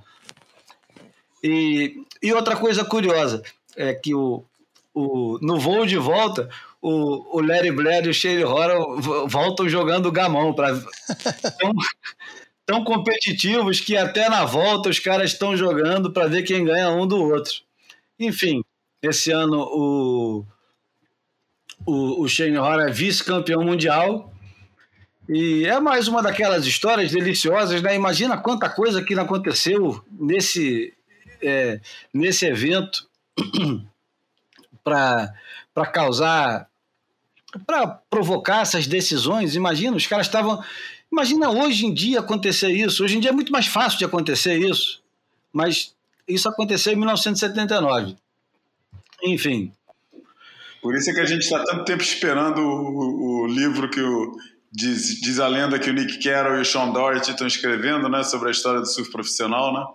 E, e esse também, é, 1979, apesar de esse não ser o Boia 79, vocês estão ouvindo o Boia número 93, mas é só porque é um ano tão interessante, a gente perdeu essa oportunidade e tem uma relação com o campeonato que teve na Rabinha agora. Mas o, o Shane Horan perde por menos de 100 pontos para o Mark no ranking final e segundo consta as histórias da época, o, o, a conclusão no, no Havaí não foi muito justa. E supostamente, e aí entra um, uma história que é do cacete, que um dia a gente precisa contar aqui, com a participação dos próprios protagonistas, é que o Shane Horner fazia parte de uma equipe chamada Bronze Doses, Ozzy, essa equipe foi a primeira grande equipe de surf profissional é, high profile, ou seja, com, com, muita, com muito estardalhaço. Pompa e circunstância, uniformes é. E o que é. acontece é que o. Essa é a hora que o Boia está se aproximando do fim e a gente para na porta e começa a conversar. Mas o que acontece é que o, o, os bronze, Bronze Aussies, ou seja, os australianos bronzeados, que era é, Peter Townend e, e, Ian Cairns, Mark Warren, Jim Banks, é. Mark, Mark, Warren. Mark Warren, Jim Banks e o Shane Horan. Só que o Shane Horan sai da equipe e parece que não sai de uma maneira muito amigável. Então chega no final do ano, os caras sacaneiam o Shane Horan no último campeonato para ele não ser campeão mundial. E o campeão mundial é, é o Mark Richards. E é uma coisa impressionante, porque o Shane Horan ele vai ficar taxado o resto da carreira dele inteira como eterno vice. Tipo o Vasco. E o, o, curioso é que esse título era para ser dele, né? É. E ele tinha 18 anos. Não, e ele, ele, já tinha sido vice do Rabbit em 78. É, as pessoas acham que ele, é, que, ele foi, que ele foi tetra vice só do MR, né? Mas ele já, já vinha com vice não, do ano não. anterior, né? Muito 17 anos. É, é. Os Bronze Dawson, que, o, que o, segundo Segundo Peter Wilson Jolie, os caras foram. A, a, expressão em inglês não tem um correspondente em português, hum. mas eh, que é. Deve ser cafona, they, were, né? they were left out of Australia. Quer dizer, os caras foram expulsos da Austrália a gargalhada, que os caras eram tão sacaneados. pelos uniformes, pela, pela atitude toda de, de equipe uhum. que os caras assumiram, que os caras foram tão sacaneados que tiveram o Ian Kernes e o Petit foram morar na Califórnia, né? Uhum e mudaram a história do surf profissional. É. De todas as maneiras. É verdade. Começaram, começaram, a estruturar o surf amador da Califórnia. Que começou a produzir fundaram, gente. Fundaram a NSSA. É. De onde saiu o, o, principal campeão americano depois disso, o próprio Curren. É. E também o, o, o Ian Kerns e o Peter Town começam a reestruturar o surf profissional para o que ia se tornar um pouco mais tarde. Aliás, ali- exatamente ali, no limiar dos anos 80, eu ia deixar de ser IPS e se tornar ASP. É. E além de que o PT foi, foi editor e publisher da Surfing. É, E apresentador de televisão no, no, na Dynacon. é. Exatamente. ESPN, etc. Enfim, Belo Chega- momento, belo momento de saída. isso. Exatamente. E agora que eu fiquei sem música, usei todas as músicas, porra. Usei, usei todas as músicas, fiquei sem música para colocar no, no final. Mas eu acho que a música que eu vou botar no final é o seguinte: é em homenagem ao nosso Gabriel Medina, e, mas também é homenagem ao, ao Will. Pô, é homenagem- quando você falou Fala. em homenagem, agora você me decepcionou, cara. É. Pô, Por quê? vou fazer homenagem pra alguém. Pô, faz uma homenagem pro rei, né, cara? 80 anos, cara. Pô, a gente já muita coisa brega nesse, nesse... aqui, cara. Pô, por que não aquele disco fantástico dele, do- um daqueles discos fantásticos dele do comecinho dos anos 70, que ele estava fazendo a transição da Jovem Guarda para o que ele foi depois, mas ainda tinha aquele lado meio cheio de órgão Hammond e o que pô, já não, agora eu não sei qual que é, cara. Não, tem o, tem o. Tem um lado, tem um lado funk do, do Roberto Carlos que, que é espetacular, né? O lado. Essa fase, cara, é dessa fase aí. É dessa fase. Tem aquela pérola que foi revisitada por, por Chico Science, Nação Zumbi, aquela geração. Todos estão surdos. Exatamente, que é poderosíssimo também. Mas eu acho que a gente já usou isso aqui. Por isso eu não vou usar o, o, o Roberto Carlos. Fica a nossa lembrança para ele. Parabéns, Roberto. Fica aí. Nosso... É, eu- mas eu, eu, Vai eu- escutar com certeza, né, cara? Hã? Que ele vai escutar com certeza, né? Os nossos parabéns. Com certeza. Nossos são outros, né? Bom, vamos lá, né? Vamos terminar esse negócio direito, né? Esse foi o Boia número 93. Eu, Júlio Adler, aqui do Rio de Janeiro. Agradeço muito aos ouvintes, aos meus amigos Bruno Bocaiúva e João Valente, companheiros de toda terça-feira e quarta e quinta e sexta e sábado e domingo, porque vocês escutam isso quando quiserem, né? Essa grande vantagem do podcast é essa, né? É um radinho de pilha portátil, né? É isso aí. Mais um pra conta. Valeu, gente. Não esquecendo que a luta não acabou, né, cara? Pô, continuamos aqui no Catarse, cara, pedindo o apoio de quem puder dar, é, agradecendo as mensagens super simpáticas que a gente recebe, às vezes, porra, profundamente emocionantes, como a que a gente recebeu essa semana É do verdade, pô, lindo. ouvinte e amigo Zé Guto. É, longa demais, infelizmente, para a gente partilhar aqui, mas muito bonita e muito emocionante. É, mas, enfim, seja na forma de mensagens assim, seja na forma de contribuições é, no, no nosso, na, nossa, na, na plataforma Catarse que a gente usa, lá é só ir lá, procurar o Boia. É, enfim, a gente agradece toda a ajuda e grande abraço. Cá estaremos para fazer a prévia de, de Margaret ou para falar o que mais nos dê na cabeça semana que Eu vem. acho que vai vir Cambito aí, hein, cara? Opa, Opa, Vem Cambito. tá bom. Eu, vou- opa, então vamos lá. eu vou tentar uma, uma- uma sonora da Austrália aí, um, um áudio da Austrália de, de uma figura especial para ver se Ah, isso seria muito bom. Mas um sabor aí pra nossa bagaça. E a ainda, bem que você falou- ainda bem que você falou para eu abrir na matéria do Stu Neto, pô, que foi muito útil para esse boia. E que será no próximo, né? Quem sabe? Bom, a música de encerramento é do Bezerra da Silva e o título da música é o que os brasileiros estão fazendo na WSL. Eu tiro a onda. Aquele abraço. Abraço, galera. Até semana que vem.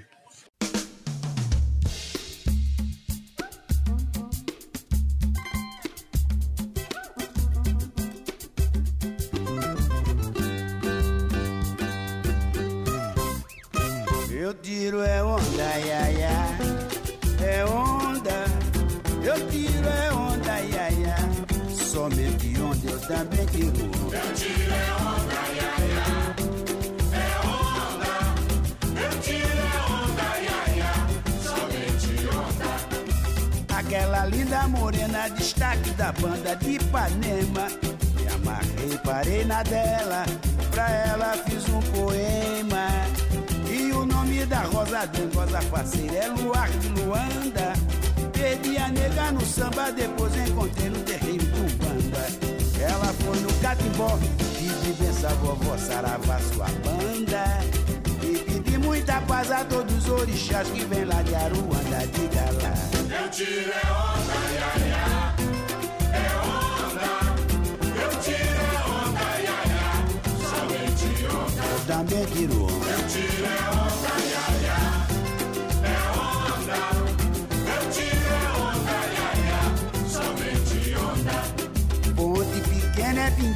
Pra passar por ela tem que se benzer. Rua estreita é ruela e macumba é canjerê. E no catimbó tem axé, tem ebó, demanda. Quem não reza pra Deus é ateu, fariseu e pra frente não anda, diga lá. Eu tiro é onda, ia, ia. É onda. Eu tiro é onda, ia, ia. Somente onda. Diga que tira onda. Eu tiro é onda,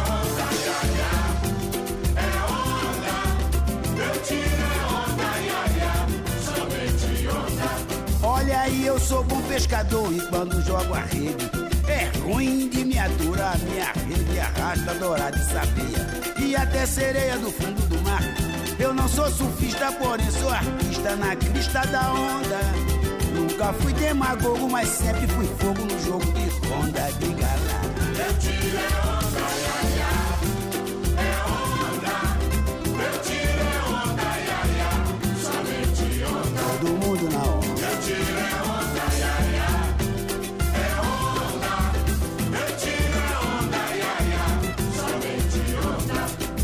Aquela linda morena, destaque da banda de Ipanema. Me amarrei, parei na dela, pra ela fiz um poema. E o nome da Rosa Dengosa faceira é Luar de Luanda. Perdi a nega no samba, depois encontrei no terreiro de Umbanda. Ela foi no catimbó, pedi benção a vovó Saravá, sua banda. E muita paz a todos os orixás que vem lá de Aruanda, diga lá. Eu tiro é onda, ia, ia. É onda. Eu tiro é onda, ia, ia. Somente onda. Diga que tira onda. Eu tiro é onda, ia, ia. É onda.